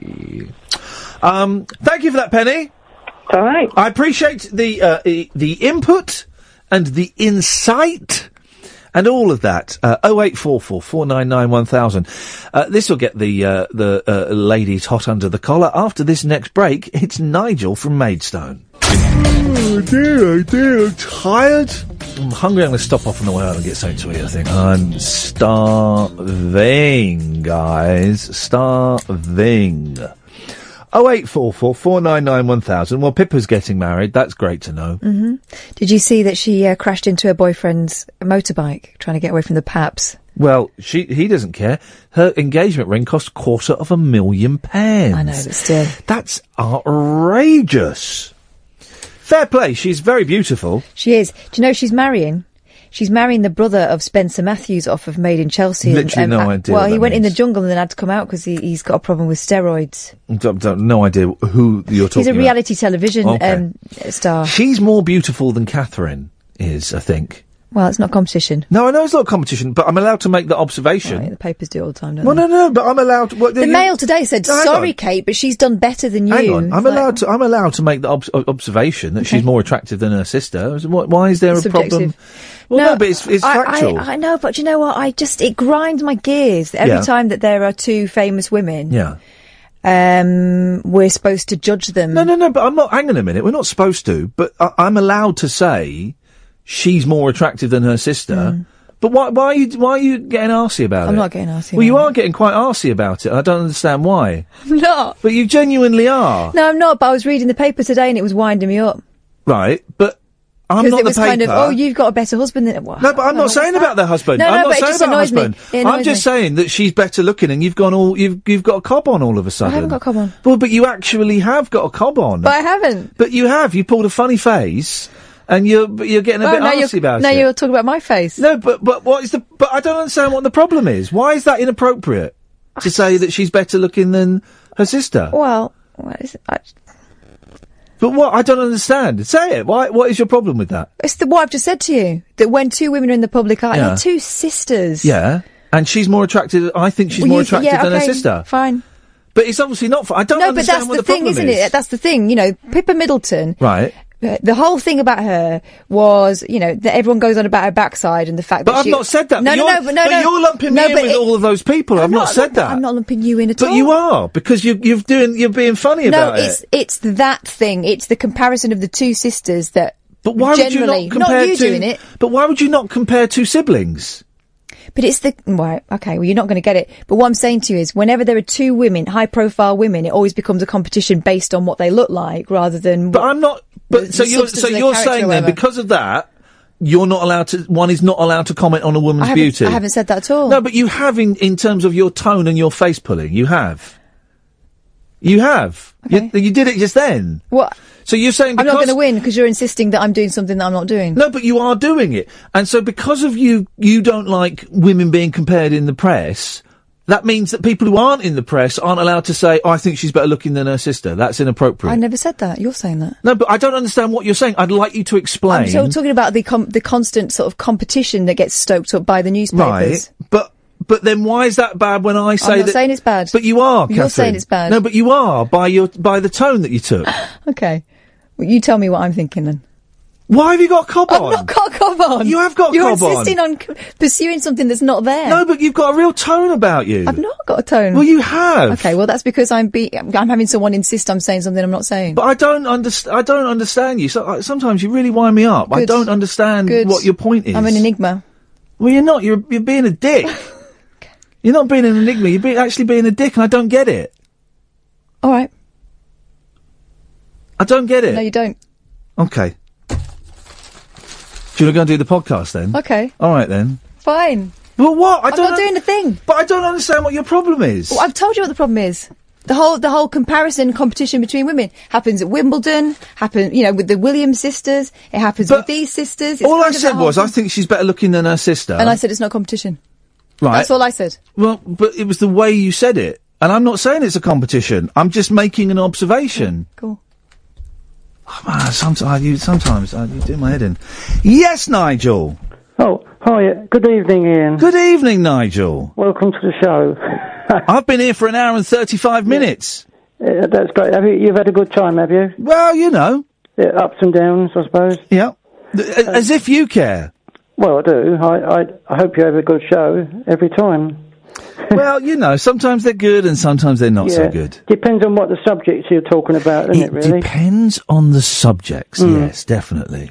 Um, I was going to say, my brother said that you was doing chan- uh, doing Big Brother once. Sweet Lord, you have a brother? Uh, yeah, yeah, in Norwich. He lives in Norwich. And I was, I was talking to him for about an hour yesterday. His um, daughter's just got married uh, yesterday, so he went to the. He had to give my, his daughter away. Did you not go to the wedding? No, because it's 200 miles away, and I have to, I mean, mum, I have to look after my mum at the moment. So Na- Nan didn't go to the wedding. No, but he did. He didn't expect us to go because it's uh quite a long way, you know, to travel for my mum to Nan travel in the didn't car. go to granddaughter's wedding. Gosh, that's interesting. Well, they didn't seem to worry about it, but I did bring him up and congr- congratulate him anyway. yeah. Uh, um, I was going to ask you, can you get your station on the radio in California? well, you can get it on the internet in Because California. people probably watch it on the internet then, don't they? Yeah, why are you asking about that, Because Nigel? uh, I, I think Miley Cyrus might be listening actually on the internet. She's not. she's, she's not. Well, what would she be doing then? Well, anything apart from listening to this. What would you, um, what, what makes you think that Miley Cyrus might be listening to this? Um, I just have a feeling because because I've told her before about the show on on uh, Facebook. So Right. She, uh, she knows it's it's on at this time, and I'm on about just after ten or eleven, whatever. yeah. so- uh, d- d- but, uh, the thing is, you, you post it on a, on like a Facebook fan page, don't you? Uh, yeah, well, on a personal, uh, personal Facebook, you know, the one with the tick. Right. Okay. okay. Yep. Yep. Well, in that case, in that case, Miley Cyrus, if you're listening, yeah. welcome to the show. Uh, if you're li- if you're listening, Miley, hi from Nigel from Maidstone. Yeah. And uh, uh, can I ask you, have you met James Whale before? Yes. Oh, that, that's nice. He's a nice person, isn't he? Uh, yeah, he's all right. I mean, I, he's, I not, met him- he's, he's better Hello? off the radio than when he does bite, bite people's heads off on the radio, doesn't he? Yeah, but it's all it's all um, theatre and pantomime. I suppose he puts it on a bit on the radio, like you would uh, if you were acting. Then Yeah, well, yeah. It's, uh, here's the thing: when we're w- we are on the radio, it's, it's, it's a show, and and th- th- Yeah. that, it's an important word. Show. and you need to, to make it sort of lively, don't you, or or, different? Uh, sort of, you've got to be a bit different than- just talking got to normally. make it. You got to make it something. Mm, something different, anyway. Um, so, so um, do you want to sing with me a jingle or something? Shall we- shall we give everyone a laugh? Sh- w- sh- yes, Nigel. Let's let's let's give everyone a couple- laugh. Just for a minute, 30 seconds or something. Or two. Go on then, Nigel. What would you like to sing for us tonight? Do, do, do you want to do the Miley Cyrus jingle with me? Can well, th- c- can you remind me how it goes? It's Miley Cyrus, it's Miley Cyrus, I watch your films all day. That thing, you know. It's Miley Cyrus. It's Miley Miley Cyrus. She likes to masturbate on a car. Well, that's a bit rude. Well, that, that's your li- that's your line from last time. Uh, yeah, last- you uh, wrote that line. ago. I don't think it was last week, was it? I literally Oh, you lose count, don't you? D- don't you just? Uh, am I on the podcast by by any chance? Which podcast? The la- the last one, the show that I was on. I haven't got a clue. Because sometimes they they cut bits out, don't they, and make it a shorter show if it's edited. Well, yeah, the, uh, the podcast for this show, and well done for mentioning it, guys, uh, is available on iTunes. Type in Iain Lee Talk or any other uh, podcast provider. It tends to be, there'll be a special Stu Phillips podcast. That was the guest we had on at the start of the It- show. it's also on the listeners page, isn't it? You can click onto Yeah. it. And uh, it, but the, then we the, the podcast from this show tends to be the last hour of the show because Oh. people go to bed and stuff. So they might have missed me then singing last time. yeah, So, oh, they might have they might have done Nigel. they probably heard me before anyway. Uh, yeah, never mind. Well, so go on then. Let's let's let's be having you. Do, do you want to start it? Shall we start again then? It's Miley Cyrus. It's Miley Cyrus. I'll start it off because it goes Oh. a bit quicker than that. Oh, okay. Um, it's Miley Cyrus, it's Miley Cyrus, I watch her films all day. It's Miley Cyrus, it's Miley Cyrus, she does the Bangerz concert all day. I've got it It's Miley Cyrus. It's Miley Cyrus. Her dad is Billy Ray Cyrus.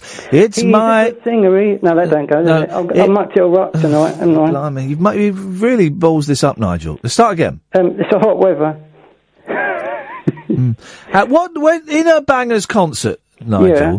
What what what what does um what what does the concert involve? Well, th- have you seen the first Bangerz concert? I haven't seen the first Bangerz concert. I'll have to no. send you, lend you my copy then. No. Oh, no. It's on the, uh, should be on YouTube actually. You can get it on YouTube. Yeah. And there's that bit where she's riding on dri- on the on the bonnet of a car singing, isn't there? And, uh, and, and she's she's sort of um, doing naughty things while she's singing. Yes. That's that's one part of it. But she is a good singer, a great singer. She does ballads as well, don't she? Like I can't, I liked her when she was Hannah Montana. The Climb is a good song, isn't it? I don't think I've ever heard. All I I don't think I've ever heard one of her songs. Oh. So how do you know much about her then? From you. Oh, I see. Yes. I know about it from you. I suppose you haven't really got the time to look at films. Not Uh, to look uh, at not to look at rubbish like that. No. Mm. No. Who's your favourite female uh, singer then, uh, Iain? Uh, well, at the moment it's Imani Coppola, Mm. but I um, I also like uh, Carole King, Yeah. Laura Nyro. Well, they're all getting on a bit, aren't they? Well, some of them are dead. Mm. Everyone's getting on a bit, Nigel. Yeah, like me. Yeah. Um, I won't say how old I am. I'm going to guess 58. Uh, uh, near, that's close, yeah, very close. That's about right, yeah. 62. About right. Mm. Say no more. Um, Say no more. Say no more. Nudge, nudge, have, wink, have wink. you met uh, Alex Jones from the One Show? Yes. Uh, what, recently? Um, no, a few years ago. I used to work with her, apparently. Oh, that's great. Yeah, the BBC. So you worked for Channel 4 and the BBC then? Yeah, we You've go. Done, been, done the whole board. I've done all. I've done all the channels.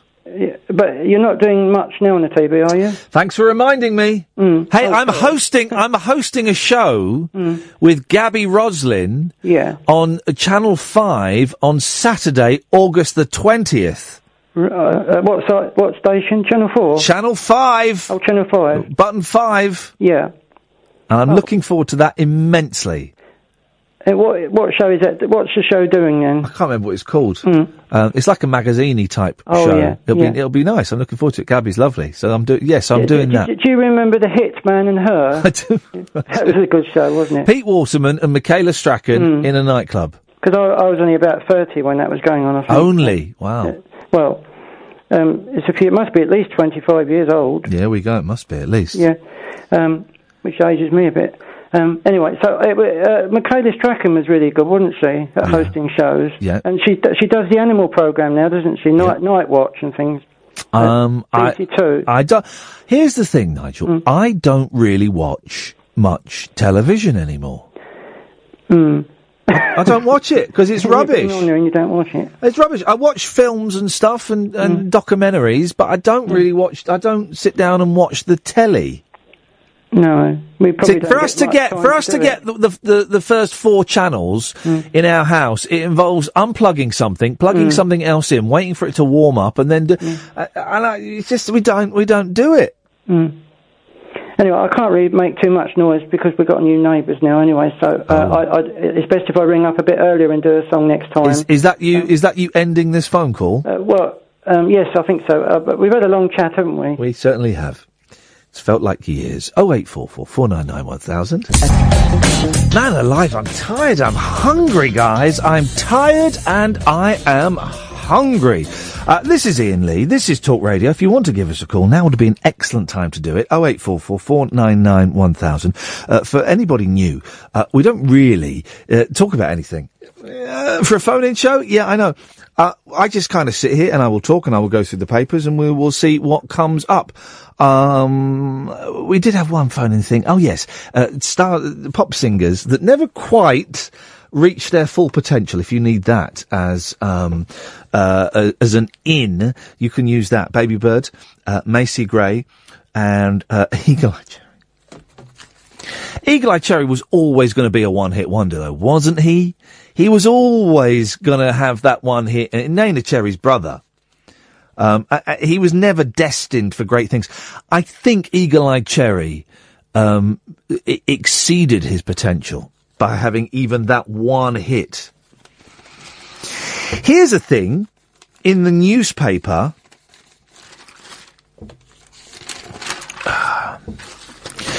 I- whenever I go to the airport, remember duty free, right? Is always supposed to be cheaper than um, than everywhere else. And I've I've questioned this for a long, long time. Oh wait, four four four nine nine one thousand.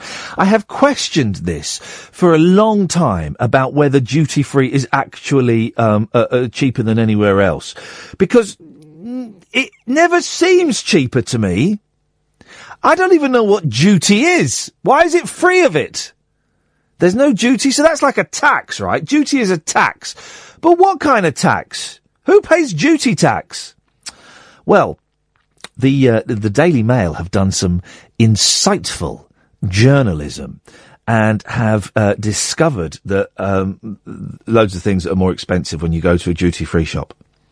For example, well, they could, well, in some ways, this is a little bit naughty because they are comparing it with uh, stuff what you can get online, and online is always going to be cheaper, isn't it? Has there ever been an instance, dear listener, of um, uh, you being able to get something cheaper in a shop that's online? I don't think so. The only reason we use duty free now is um, to um, freshen up and uh, spritz some of the aftershaves. That's all it's for. No holiday would be complete without a scoot through duty free at the airport before you fly. Well, you have to go through duty free. It's that weird thing, isn't it? When, um, when you come through security and they make sure you ain't got no bombs in your shoes, uh, you could fit a bomb in your sock. Um, suddenly you're in duty free and to get to, um, the giraffe or whatever, or the Wetherspoons, you have to go through the duty free and buy all the fags and the booze and stuff. Um, there are some real bargains to be found there. Or are there? Asks Sarah Rainey in the Daily Mail. In fact, the price of many products in the duty free shopping areas are inflated, often costing nearly double and sometimes three times as much as elsewhere. Why didn't they write treble or triple? Is there a difference between treble and triple? The trouble with triples. Sometimes three times as much. They said double, but they couldn't say triple all of a sudden. For while high street stores in town centres across the country have to compete with their nearby, nearby rivals, airport duty free shops feel no pressure to reduce prices. I thought that was the whole point of them. Oh eight four four four nine nine one thousand. And then there's the phrase, why do you have to, uh, when you're in duty free, why do you have to show your boarding pass? What's that got to do with, um, uh, with W.H. Smith's? When I want to buy, go and buy a copy of Mojo magazine or Record Collector, can I see your boarding pass? Why? What does it matter to you where I'm going? Then there's the phrase duty free, which implies that items are exempt, exempt from the payment of national taxes, on the understanding that those who are buying them are taking them out of the country. Oh, there you go. But if you're travelling within the EU, there is no tax saving on these items. Huh? I'm confused. Hannah's on the line. Good evening, Hannah. Hello. You're right? Yeah, how are you? I'm all right. What you got for us? Um, pop stars or groups that haven't quite made it. Yeah, go on. Um, Savage Garden. Oh, now they did. Um, what was the what was the hits they had? I'm just trying to remember some of them, but I've gone blank. They one of them follows me on Twitter. Um, and I can't remember. Is one of them called Andrew or Stephen or um, Duncan? Is one of them called Duncan? I really can't remember, but I really did. I did used to like them, but they didn't make it, did they? I love the way you used to like them, but you are unable to name any of them. There was two blokes, wasn't it? eh? Wasn't it two fellas? Two, two, yeah. Where are you, Hannah? It's very noisy. Oh, I'll turn my fan off. Turn my fan off. eh? Oh, you're uh, the fan. You see. I'm hot. Yeah, it, and this is not. This is not sleeping weather, Hannah. Oh, I was awake up until four o'clock yesterday in the morning Because of the heat. because of the heat. Yeah, man alive. Yeah, that's that's going to do it. It is. Um, it's obnoxiously hot.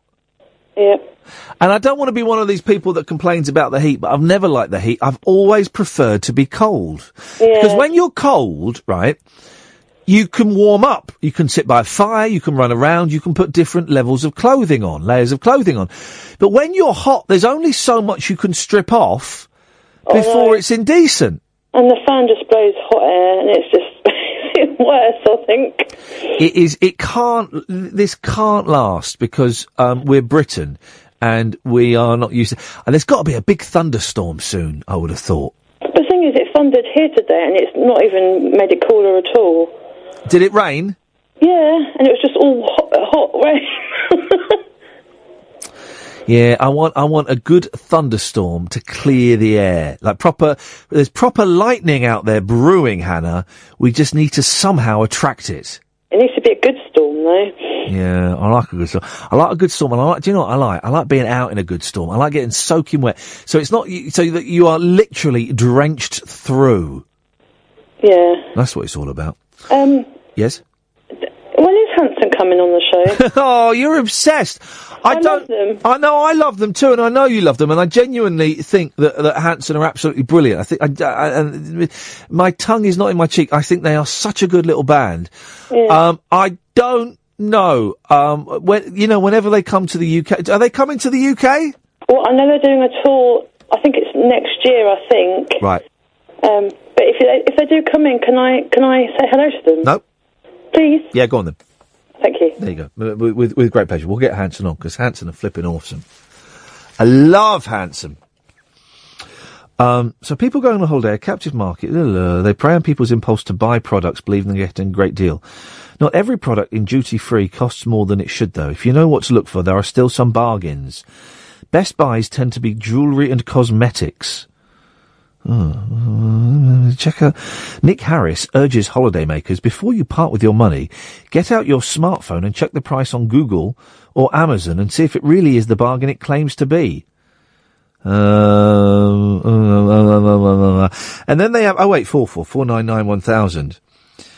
And then they have a list of um, stuff that you can buy that is more expensive in duty free. But I mean, why?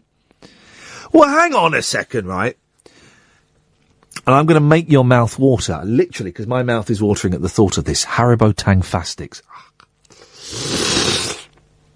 World duty free, it's £3.25. At Tesco, it's only one ninety nine. But, but, but, right? If you're in the duty free, you're not going to be buying Tangfastics because you're thinking they're cheaper. You're going to be buying them for as a snack on the plane, aren't you? That's what you're going to do. Um, Cadbury Dairy Milk Chocolate. Why can you only get those giant Toblerones at airports as well? What's the deal with that, huh? Why can't you get them in like proper shops? Giant Toblerones. Oh, they're dirty. The white one. The white Toblerone. That's where it's at. That's where it's at, baby. Um, what other things? Tea. Well, you'd only be, you'd only be buying tea because you wanted to take it abroad and make a cup of tea. But you, the thing is, it's not the 70s anymore. So you can get all that stuff. You can get tea in France now, can't you? I think. I think you can buy tea over there. Like proper English breakfast tea and stuff. Um, I mean, really, this, uh, here we go. Pimm's is, is twelve quid in there, ten quid on on um, in Asda. Really? Um, they're not the biggest markups in the world. Disney's Frozen, my busy book. World duty free, seven ninety nine. Tesco five quid. Well, yeah, but you're going to buy it so that the kids have got something to do on the aeroplane, aren't you? Um, and the final one. Who's going to buy a hairdryer? Flipping heck. A hairdryer, 90 quid. Uh, but if you get it online, it's 80 quid. Uh, who's going to buy a hairdryer? Like, it's a proper, f- is it, it's not a travel hairdryer. This is your proper, genuine, big fat hairdryer. I suspect, I suspect that, um, we're, we're entering what is known as silly season. Like the last three weeks haven't been nuts enough.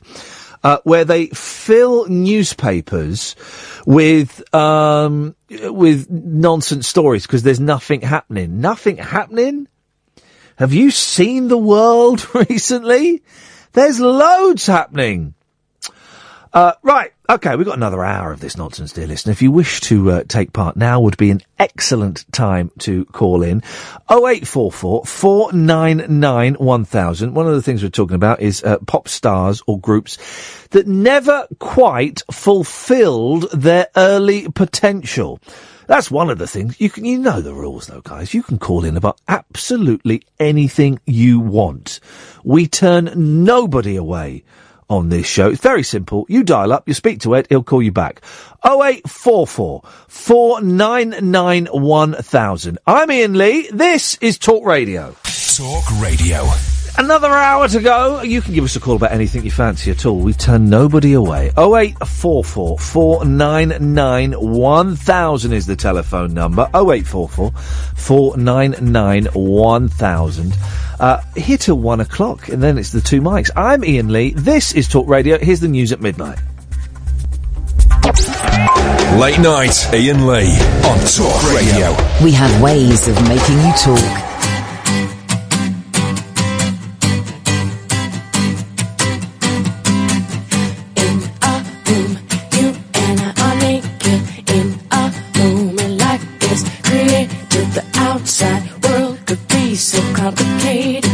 Close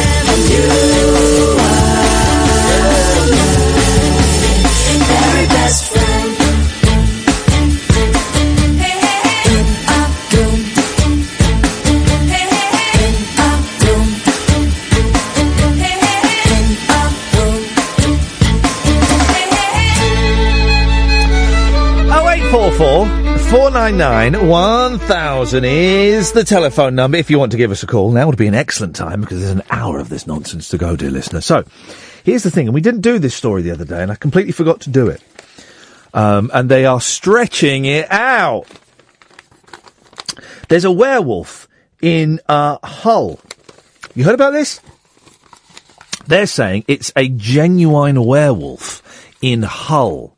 Now, I, I, I, while I am expanding my mind to, um, we'll get Luke calling in in a minute, calling about bloody puma. While I'm expanding my mind and considering the possibility that maybe, just maybe, there might be such things as ghosts, I ain't buying the werewolf line. That's obviously nonsense. But these guys are um, properly afraid of this. Oh eight four four four nine nine one thousand. A worried resident has been told by his local council it has no policy for dealing with werewolves. These people have the right to vote. You wonder why we're Brexiting? It's these people. These people. Oh no, come on. I've just seen this bloke's name. This is not a this is not a real story. Someone's been been fed a puppet. I'm not buying this story, right? His name's Wayne Carr. Come on. Wayne Carr? Wayne Carr submitted a Freedom of Information request for details of plans for coping with supernatural threats. Really? Really? He acted after a half man, half dog beast was spotted at Barmston Drain, Hull, and feared the worst with a full moon on the way. That's a genuine person has sent that. Has gone and done that. Free. You've got to pay for FOIs, I think, haven't you? you, they, co- you they, they cost you money, don't they? The council said we have a legal duty to respond to FI, FOI requests, even those clearly trivial. Now, listen. As I've said, while I'm uh, expanding my concept as to what may or may not be reality, and while I am starting to open my uh, pineal gland to the prospect that maybe, just maybe, uh, ghosts might actually exist. No one believes werewolves and vampires, right? That's obviously nonsense, yeah? Right? Yeah? That's just stories. And yet this person, he's called Wayne Carr. I, I don't think that's a real story. I think what's happened there is they have been sold a pup. Where are you going? Oh, there we go, you see. Yeah, go on then. Let's have a cup of tea. Let's have a cup of tea. Oh eight four four four nine nine one thousand is the telephone number. Oh, so there's a new film out. Uh, first of all, Finding Dory, which I'm going to go and see this weekend, which is uh, I, I, I'm very excited about. But uh, the BFG is coming out now. I never dug the BFG. That first cartoon with um, Del Boy doing the voice. It's just I don't think it's a very good story. It's just a bit um, uh, uh, not Roald Dahl. I'm a big fan of Roald Dahl. Charlie in the Chocolate Factory, bring it on. Controversially, I even like the, the Great Glass Elevator. But the BFG, it just strikes me as being a little bit dull. One of them dull stories. And that first film with, uh, with Del Boy, what was Del Boy's name in real life? Can't think of his name. Uh, Leslie Jacobs. No, David Jake. Derek, uh, anyway. Uh, anyway, him, it was not, it was half boring. And they've made a new BFG film with Mark Rylance in, and I think Spielberg's got something to do with it. Directed it. It did half look dull though. The clips I've seen, it's just a boring, so there's a giant and he steals a girl and, uh, I don't know. Anyway, it turns out, guys, there was a real BFG. Roald Dahl's big friendly giant was inspired. Well, hang on a minute, he's not that tall. Was inspired by a six foot five builder friend. Well, that's only an inch taller than me. What's he saying? Walter Saunders, known as Wall, played snooker with the author every week and built him, built him a writing hut at the bottom of his garden. There was a brilliant documentary about Roald Dahl on uh, Radio 4 about th- three or four weeks ago. And uh, the, the only thing I picked up from it uh, was that is is not pronounced Roald, it's pronounced Ruald. Ruald. He was Norwegian or Finnish or something. Or Swiss. His huge stature, broad accent, funny sayings, and generous nature inspired Dahl to come up with the dream delivering giant. Wall could even wiggle his ears, just like the BFG in Dahl's 1982 novel. Gosh. My mum can wiggle her ears. I say wiggle her ears. She kind of squeezes her face together a little bit, and, and that's that. The classic children's tale has now been turned into a film, directed by Steven Spielberg, Mark uh, with Wolf Hall's Mark Rylance as the BFG. Wall's daughter Anthea, 68, was invited to the London premiere by Dahl's daughter Lucy, 50, who told her, "It's your dad, you're coming." Oh. Anthea said it was a big emotional. It was a bit emotional seeing him at first on the big screen. It looks just like my dad. Uh, there's a picture of the dad, and there's a picture of Mark Rylance, and I mean, it's, it's stretching it. I don't. I don't want to destroy this young, uh, this woman's dreams, but it's it's stretching it a little bit. Former World War II pilot Dahl met ex-soldier Wall in 1946 when the builder did some work for Rolls Gran. The pair regularly met up at their local British Legion club and Wall visited Dahl's home in Great Missenden. Anthea said Quentin Blake said this is the one when he saw Dad. Uh, Wall, who died aged 91 in 2004, was close to the whole Dahl family. Roald Dahl died in 1990? Really? 26 years ago? Flippin' heck. Flippin' heck. The best Roald Dahl story is, and I can't remember what it's called, The Big Hungry Caterpillar. The giant, no, not caterpillar, crocodile. That's the one. The, uh, that's a good one. That's a dark story, man. They're all quite dark, his stories. That's proper dark, where he just goes off and he's going to eat kids. That is proper dark. Couldn't do it now. Yes, you could. Anthea said Lucy said the first time she saw the film, she cried as it reminded her of her dad and mine. It's the spitting image of him, even his ears kept on flapping. I mean, I, spitting image is, is stretching it ever so slightly. It's stretching ever so slightly, really. I mean, it's a big, tall, bald man with big ears.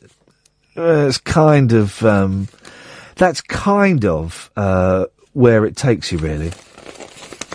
Oh eight four four four nine nine one thousand is the telephone number. Oh, flipping it! Look at this. There's a brilliant picture on uh, the other page. I say brilliant. It's horrendous, but it's a cat. I don't know. How has it? How has it got there? So it's like a grill in the floor, like a drain, and it's cat. A cat is hanging there with just its head sticking through. But its head is, its head is coming up and its body is hanging beneath. Uh, oh, there we go. They've done uh, a little joke there. This kitten was left feline a little sore, very clever, after getting its head stuck in a drain. It's thought the hapless cat had been trying to escape after being trapped in a sewer. It was found wedged and hanging from the grate, barely breathing, rescuers said. But a fire crew managed to claw out the one year old Moggy using soap. It says dish soap. Soap. What the hell is dish soap? Soap you get in a dish. Well, that's just soap, isn't it? 0844 499 1000. 0844 499 1000. Yes, Tris. Hip, hip, hip. Hip, hip, hip, Tris. How you doing, fella? You all right? I'm all right, thank you. Good, good, good. So I've heard you talking about your boy having uh, shingles. He's got shingles yeah. at four. That's that's uncommon. Yeah, well, I've got um, scarlet fever at the age of 32 at the minute, and Bloody that's hell. uncommon as well. Scarlet fever. Yeah, me- Is that that sounds like something from the 1800s. I don't. I, I've heard Well, of it, but I don't I actually thought. know what it is. That's that's what I thought. I thought it was some sort of Victorian, some sort of Victorian illness. But me and my eldest have got it. We it basically glow red, and your your, your tongue swells up, and it's Do you actually horrible. turn scarlet then? Yeah, you do. You get you get red face, and it goes all down the front of your chest. Here we It's go. horrible. Diseases that make you t- turn a different colour. Jaundice, of course. Yeah. Turns you yellow. Scarlet fever turns you bright red. Um, has anyone actually gone green? Gangrene, I suppose. Gang. Flipping it, man. We're, we're in there. Gangrene, yeah, of course. Go black and blue um, with a nice bruise. There's nothing more delicious, Tris. Have you ever had a proper black eye? Uh, no, I ha- well, well, actually, I had my, I, I, I had a broken nose once, and I had that sort of line to come under my eye. Yeah, I, I've had a proper shiner several times in my life, right? Just because I'm clumsy, and it is an amazing thing to look at. Just black, proper black, and then it goes all kind of green and purple. It's incredible. It looks, it looks worse as it's healing, doesn't it? Yeah, yeah, yeah. It, it- it hurts for a few days, and then it blackens up, and then it's it doesn't hurt anymore, you know. And it's you just got this big black.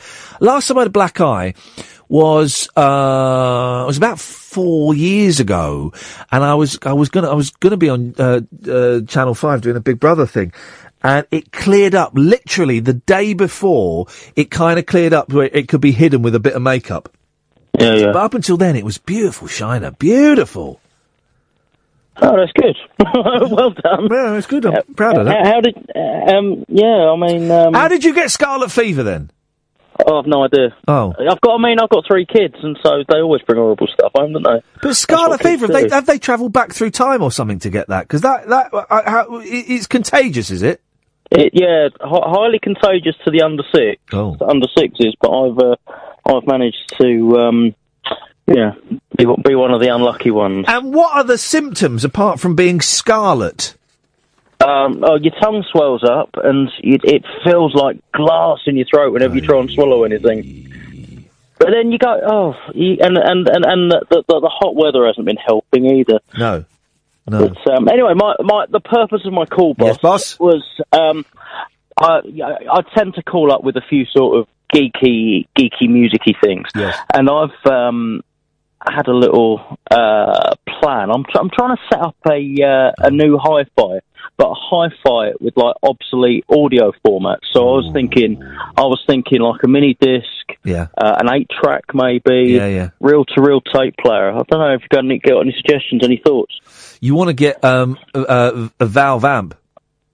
Oh, baby. That's yeah, what yeah, you want. yeah, yeah. I was reading last in last month's Record Collector. There was a brilliant article by the editor, actually, a bloke called Ian. Uh, not me, but uh, actual bloke, another bloke called Ian, and it was about um, putting. To, it was it was about what you're doing, kind of. It was about you getting old old turntables and old amps and old speakers, to, you know, and mixing and matching from different eras to try and get the richest sound. And uh, You know, it may may very well have been that article that subconsciously um, Really? seeped in. Well, I, I subscribe. I read it Yeah. cover to cover pretty much. so- yeah, it's a good magazine, Record Collector, isn't it? Yeah, I've, I've read it for years. Yeah, It's, uh, it's, I'm, I'm so pleased I've had a few, couple of articles published in that because I, I genuinely, it's the only magazine I've ever subscribed to. I used to scr- subscribe to that when I was about 16 years old. Um, and I used to sit and pour, back then the listings at the back were like about a third of the magazine and I would pour through all of these listings looking for obscure Beach Boys and Monkees records. Yeah. I mean, I'll do the same with I'll do the, uh, the same with the Beatles. Yeah, And, but, uh, but uh, yeah, it was a good article, and, and, and I because I've got a nice, I've got some, I've got nice nads, right? I've got a nice nad stacking stereo system, right? Which I got about 15, 16 years ago when I first got on the telly. I bought this beautiful system. It's it's it's it's stunning, right? Uh, Yeah. With these old B and W amps and, and uh, you know nads, uh, great stuff. And I've been thinking of adding a mini disc player and an eight track to it. The thing Uh, is, mini, disc was pretty good. Yeah, yeah. Uh, it's I, I don't know why it was so lost. Uh, I don't know. No one else picked up the format. I think it was the same. It's like you know, kind of. The, the, it was the audio equivalent of um, uh, Betamax. Um, But uh, I was. You can get some really good deals on um, uh, mini disc players on eBay because I was looking at them and I was getting yay close, yay close.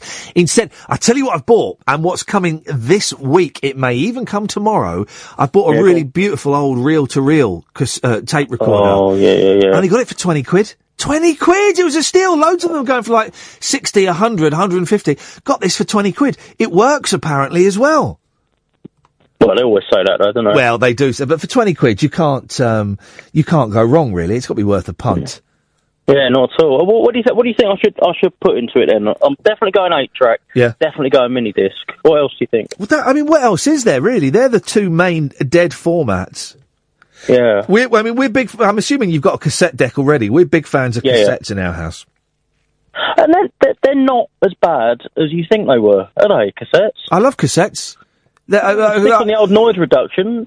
Great. I, I. I, never had a problem with tapes. I love tapes and I love sorting through. Do you remember they introduced in cars, in car stereos, they introduced technology where, you, and on some Walkmans actually, where if you half pressed the play button in, it would, as long as the gap between the songs was big enough, it would fast forward until it got to the next song. Yeah, Do you remember course, that? And it I never really worked. It was always a little bit No. ropey. Yeah, no, I, rem- I remember that. You also had um, sort of tape decks, didn't you, from maybe the late nineties that had uh, track selection. Go back, go forward. Lovely. Yeah, yeah, yeah, yeah. Loving all Yeah. that. Well, let us Really when, good. when you've got it, Tris. Uh, I want an itemised breakdown of costs, and I want Yeah. a, a photograph, please. Well, I mean, my itemised breakdown of costs may be greatly reduced just in case the wife hears this. Oh well, So, no, we can we can you can send it to me discreetly, and we will. Um, Oh, she doesn't listen to this, mate. I wouldn't worry. Yeah, exactly, exactly. I look for, I look forward to it, Russ. Good luck, uh, Tris. Good luck. Oh, mate, no worries. Cheers, mate. Bye bye. Oh wait, four four four nine nine one thousand is the telephone number. Uh, Record Collectors, brilliant magazine, and it's not just because I write for it sometimes. It is a brilliant magazine. And when I was like f- 15, 14, 15 years old, you would the, the like the last 100 pages would literally just be listings of songs and, and records that you could buy. And it would have the condition and it would have the price. And I could spend a weekend just going through it. And I trained my eye so that the things I wanted would jump out at me, like obscure Arthur Lee records or Monkees records, stuff like that. Um, but you uh, literally would just sit there. How geeky! And again, I think this is a bloke's thing. I don't think women do this. You would just sit there and go through it and just scan through it and circle the ones you'd want. And then you'd uh, phone up and, and you'd order it, or you'd send a check and you would you would order it. Oh eight four four four nine nine one thousand. Yes, Ray. Hello, Iain. Uh, hope you're not too overheating in your studio. The studio's the studio's kind of all right, and the nice thing is, right, driving home at quarter past one in the morning with the windows open Oh, and it's yes. warm. That's a joy. Right? That's a joy. That's the only joy in this heat is driving home at one o'clock in the morning with it being cool. Yeah. Everything else is awful, man. It's too hot. It just is, yeah. I'm, I'm, uh, for the last three days, I have worn shorts to work. I never wear shorts in public. Ever. I do it abroad sometimes, but even then, very rarely. And I'm wearing shorts around the office. I, I, I'm like some kind of pervert. It's outrageous. Yeah, Not the I've- only pervert working here, but it's outrageous. Mm, and I've got legs covered in bites and nibbles because you know things love snacking on me. Do you are you are you one of the ones that attracts the uh, the midges and the mozzies? Well, clearly, yeah. Yeah. every time I do some gardening, I seem to upset them, and they all turn on me. Yeah. Yeah, uh, yeah, I, I, I'm, I'm, when, when we go, I'm not going to Greece this year. I can't, my, the family's going, but I can't because I've got work, right? Yeah. But whenever we go, it's me and my eldest son, actually. We get covered by, you wake up in the morning and you're covered in bites. No one else gets it. Yeah.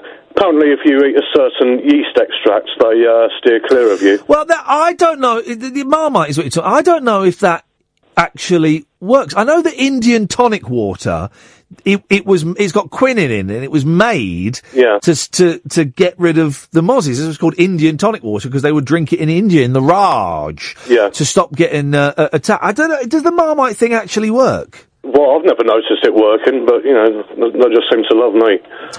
Yeah, I, I, I must admit, I, I've not had Marmite when I've been abroad, so I, maybe I need to, maybe I need to go to duty free and buy an expensive tub of Marmite.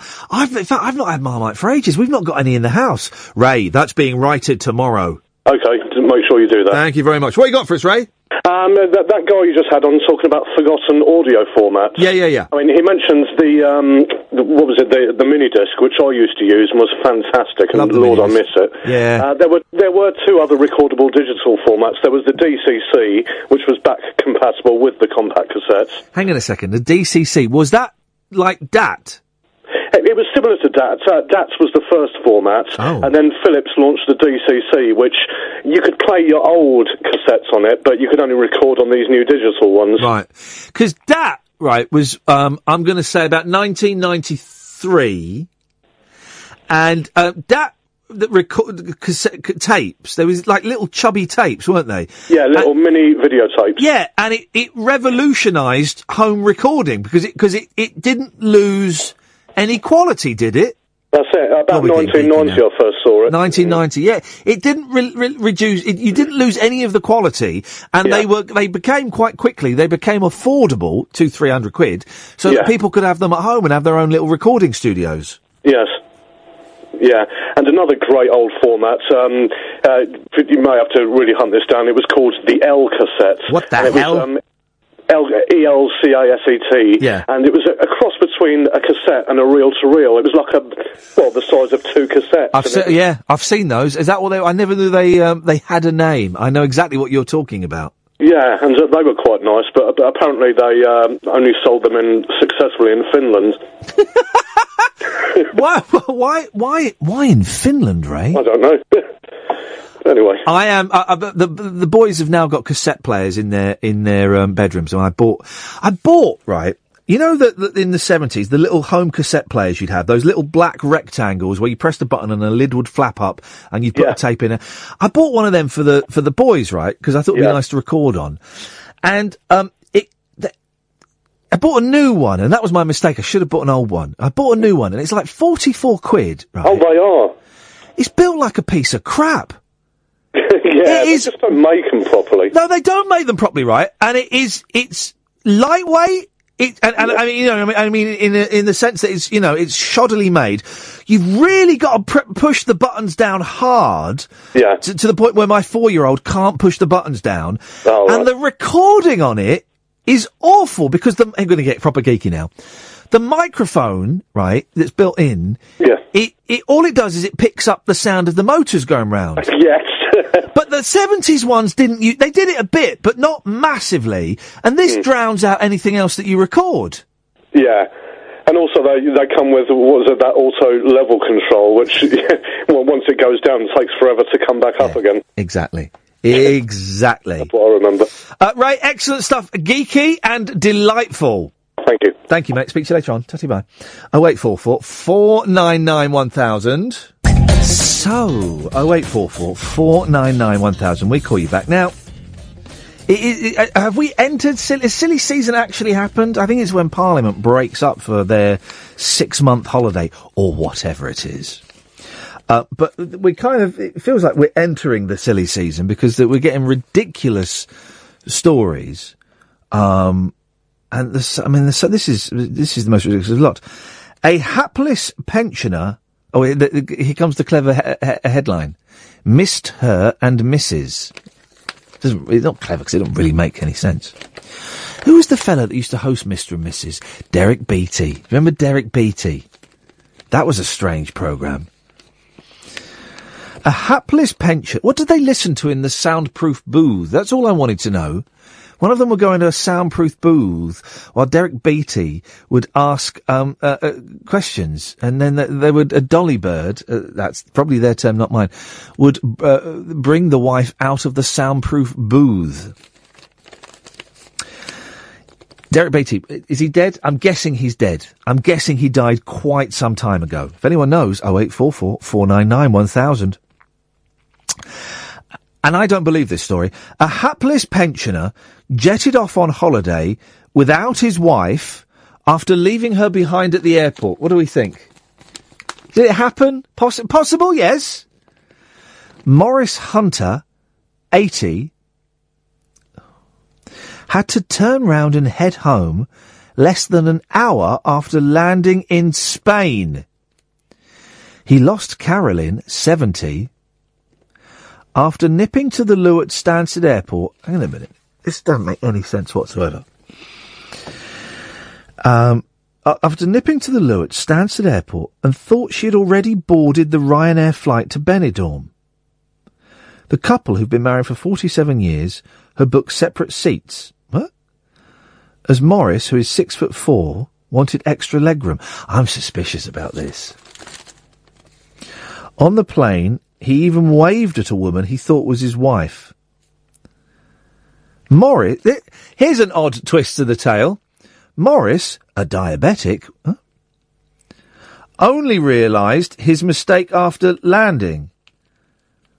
What's him being a diabetic got to do with anything? He said, I was worried something bad had happened because I could see that everyone was off the plane. Then a Spanish worker came up to me and asked if I was Mr. Hunter. When I asked where my wife was and if she was okay, he told me she was fine, but back in London. I couldn't believe it. It's her. Why is he getting the blame for this? She's she's ballsed up here. Why is he getting the blame? The subheading is hubby in a whole lot of trouble, but I don't think he's done anything wrong. Carolyn said, I don't know how we missed each other, but the last thing I said to him was not to be long. Oh, here we go. Here we go. The couple of Plumstead, southeast London, decided Morris would head straight back to the UK as Carolyn had his medication. You're in Spain. You can buy any drugs you want on the continent. That's one of the joys of going abroad. You can go and buy like proper hardcore drugs over the counter. The trip to mark Morris's birthday had already been hit by a last minute hotel switch after the collapse of travel, travel firm Low Cost Holidays. They've gone bust, have they, guys? Oh wait, four four four nine nine one thousand. The couple ended up spending a week at their caravan near Whitstable, Kent, instead of jetting back to Benidorm. Morris said, I was worried what Carolyn would say when I got back to Stansted. Luckily, she was fine. I think she was just happy I was safe. Now, come on, guys. Come on. He should have stayed there and had the time of his flipping life. And she should have had the time of her flipping life at home. That seems ridiculous. Ridiculous. The shortest you've ever been, time you've ever been in the country.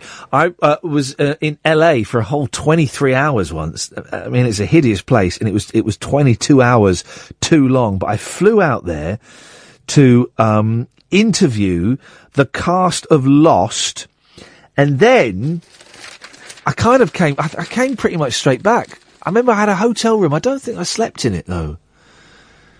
Did I? When did I get? I, I, I was. I had a friend who was over there, and I went and saw my friend, and then I interviewed the cast of Lost, and then I flew straight back. I don't think I even slept there. It's a horrible place, um, Los Angeles, an absolutely horrible place. I can't think of anywhere worse. Well, hang on, here I can. Look at this.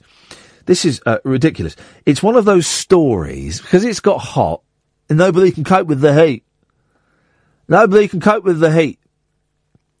It's just hot. I mean, it's unpleasant and it's horrible and it's it's um it's not nice at all. But nobody can cope with the heat. Meltdown UK at 92 degrees Fahrenheit. And still, that doesn't seem that hot to me, 92. I mean, it's hot, but like 100 is hot, isn't it? Heat, ah, here we go, beautiful. Heat wrecks travel chaos, but now storms are on the way. Fan bloomin' tastic. When are we getting the storms? Um, Friday. Well, Friday. Good.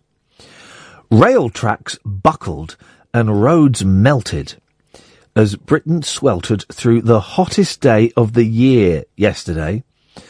The Met Office declared a level 3 heatwave alert, making it warmer than Barbados.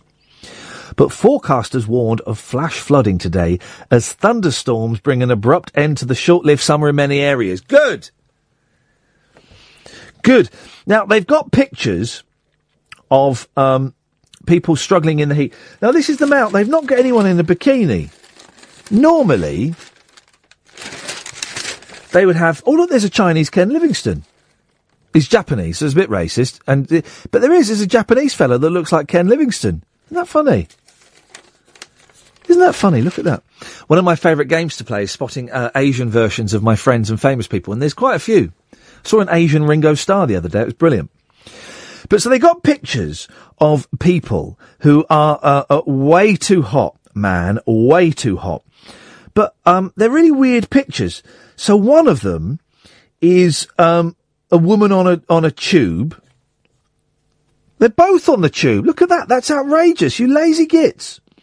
Tom Kelly, who compiled this story. Look how lazy you are. It's two people on the tube. So uh, there's a picture of an old woman sat on a tube seat, just mopping her face, and it says, too much. Many struggled in the heat. And then there's a woman coming off a tube train with, um, like an old school fan, you know, one of the flappy fans. And it says here, not a fan of this weather. Not a fan of this weather.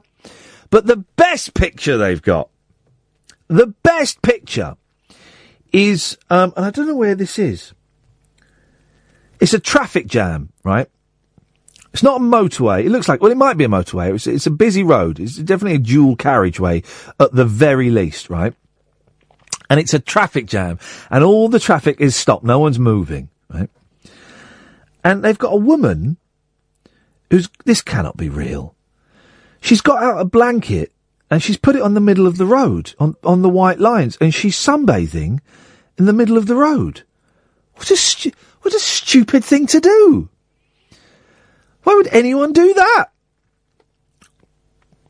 In Yorkshire, the first Trans Pennine Express was suspe- suspended between Hull and Doncaster after a rail bucked in the, buckled in the heat. Hey, there's a sinkhole has opened, isn't it? Underneath some, a train track somewhere. An actual sinkhole has opened. That was yesterday, I think. I wonder when they're going to get that fixed. You got a load of uh, cement down it, but then you're never sure.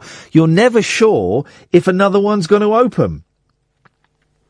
Commuters were visibly wilting on London's tubes as they suffered in conditions that some claimed were illegal to transport cattle in. Some claimed. Well, that, uh, yeah. One overheated user wrote on Twitter, This weather is amazing. The tube is not. 38 degrees underground. Another posted, Feel like I'm getting a tan and I'm underground. Well, you won't get a tan because you need the sun. You'll just be getting hot. You plum. Um, oh, it's on the M3 she's doing it. One woman made the most of a hold up by sunbathing on the M3. Wearing shorts and a black crop top, she placed a purple beach towel down on the tarmac next to her car in the middle of the motorway during the lengthy wait following a four car pi- pile up. Blimey. Well, there you go. 0844 499 1000.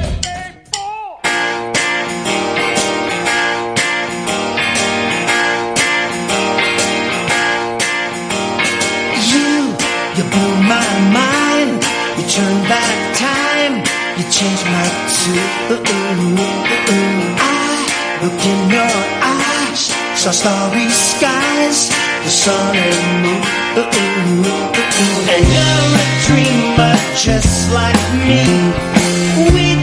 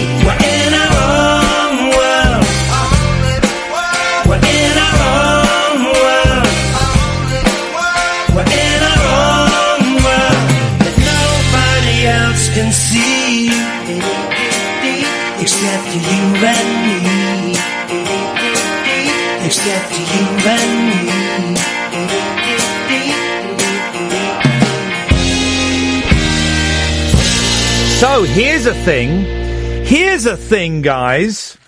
You used to get these stories all the time in the 70s. And then I don't know what happened. Science or something? Oh, wait, 444991000, by the way.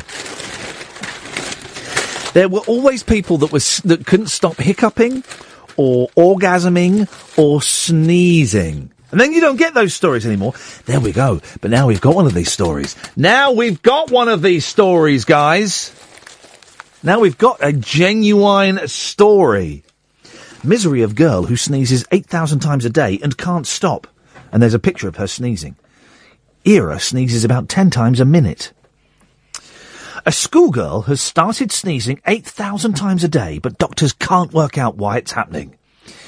Era Saxena, who's nine, started sneezing an average of 10 times a minute three weeks ago. Does she do it when she sleeps? Well, if we read the story, we might find out more. Ever, ever sneeze? Can people sneeze in their sleep? I don't know. It- have you ever s- uh, sneezed in your dream? There's a question, guys. I don't think I have ever sneezed in a dream. And that's what makes dreams so perfect. Uh, the fact that you don't sneeze in them. It has become very painful. Ah, here we go. It has become very painful, and the only respite she gets is when she goes to sleep. Well, then you need to work out what's going on there. Is it because she's lying on her back? Or is it because her muscles have relaxed? One of the two, you can have that for free. It's one of the two. Okay? Several doctors have examined Era, and she has tried various remedies, but so far none has cured the condition. The youngster from Colchester said, It's really horrible. My face hurts every time I sneeze, so it's not the good sneeze then. It's not the good. Se- People say that a sneeze is better than an orgasm. Well, that's rubbish, isn't it? Orgasms are much better than sneezes. I mean, sneezes are good. A good sneeze is good, and I can I can sneeze two or three times in a row. The other, no. But orgasms are better than sneezes. Whoever said that? that non- that's a nonsense. Um, she says, I can't go to school. I can't finish the day because I'm sneezing so much. Some friends think it's contagious, but it's not. You don't know it's not though, do you? If you, you don't know what caused it, you don't know if it's contagious or not. And you'll be firing out a lot of snot. So my friends don't want to sit with me. Well, they're not real friends, and you're not a real friend of theirs for wanting them to sit next to you when they might catch the lurgy. I can't really go outside as it makes it worse and more vi- violent. All I can do is sit at home. I really can't do anything. Mm.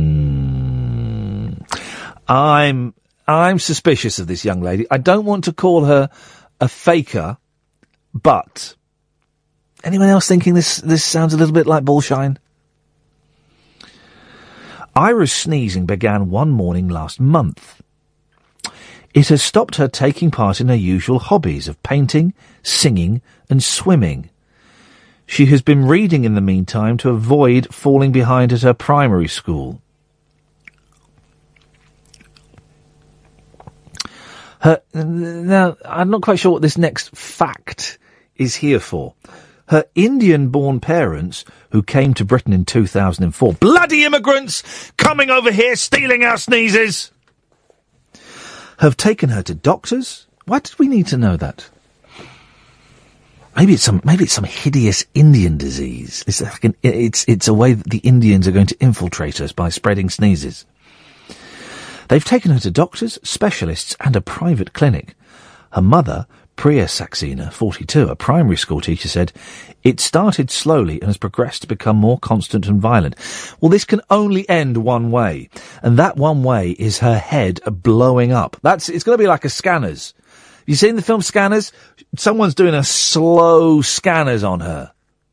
You know, is it Scanners? The David is it David um, Lynch? It's not David Lynch. Cronenberg, the David Cronenberg film where people can um, concentrate on someone he- someone's head and it blows up. And I remember seeing the poster for that outside the Granada Cinema in Slough, and it was terrifying. It was a guy, if I remember correctly, it was a guy in like a white shirt and a black waistcoat, and his had his arms down by his side, and he was screaming, and his head was blowing up. It's a good film though. Um, the doctors are saying it is, but and, and and here's proof, if proof need be, that doctors haven't got a clue. It's all guesswork. The doctors are saying it is possibly an incorrect signal being sent from her brain, or a tick, but nobody can be sure. They're just guessing. Ah, well, I'm going to tell you what I think it is. She's a chancer. She's bunking off school. And the best thing she can come up with is the sneeze ruse. She's not allergic to anything and has been given steroids, antihistamines, and a nasal spray. But she's not re- responding to anything. No one has seen anything like this before. Mm, In the 70s, like I say, in the 70s, we saw it a lot. Ira, uh, we've tried everything, even prayer. That ain't gonna fix it. That ain't going to fix it. Prayer don't fix cancer. Ain't going to fix sneezing. You know why? Because it don't fix nothing. Oh God, they really are desperate now. Ira is now experimenting with homeopathic medicine. Don't waste your time or money. God, they're desperate. The only time the sneezes stopped was during an hour long hypnotherapy session, although the sneezing began again afterwards. Get McKenna in. Get McKenna in to sort this out. If anyone can fix her, McKenna can. McKenna can. Begin again. Her mother added, in that session, she didn't sneeze. Which makes us think it's something to do with the brain. No, it's relax, relaxation. Get, here we go. Let me phone. I'm going to phone. I'm going to find this um, eight-year-old. I'm going to phone her up. Not a direct number. That would be inappropriate. But I'm going to phone her up and tell her she needs to do a bit of mindfulness. That's what she needs. Little bit of the old uh, mindfulness meditation. She needs to relax or start drinking. Maybe I don't know. That might just a little bit of booze just to relax her up a bit um, so that she can um, cope with. Yeah, I mean, she starts boozing at the age of eight. The, the chances of her becoming an alcoholic are, are massively increased, and she'll find that the, the you know the first few sips of whiskey, while that may work for the first week, um, by week uh, week ten she'll be um, downing a whole bottle of Jackie D. If she wants it to uh, have the desired effect, you see. But you know, pros and cons, isn't it? You've got to weigh up the pros and cons. Do you want to sneeze? Do you not want to sneeze? You know, that's the thing. I, th- I think this family have gone about this um, all over, uh, have gone wrong. And they've got a picture there where she's not. They've got one picture where she's sneezing, and then they've got a picture there where she's not sneezing. So. Part of me thinks this young lady is a genius and she's playing us. She's playing us like the saps that we are, guys, and we're all falling for it. Well, I ain't falling for it. I tell you that. There's no way I'm going to fall for that. I don't believe it for a second. Right, that's it. That's your lot. I'm buggering off. No night.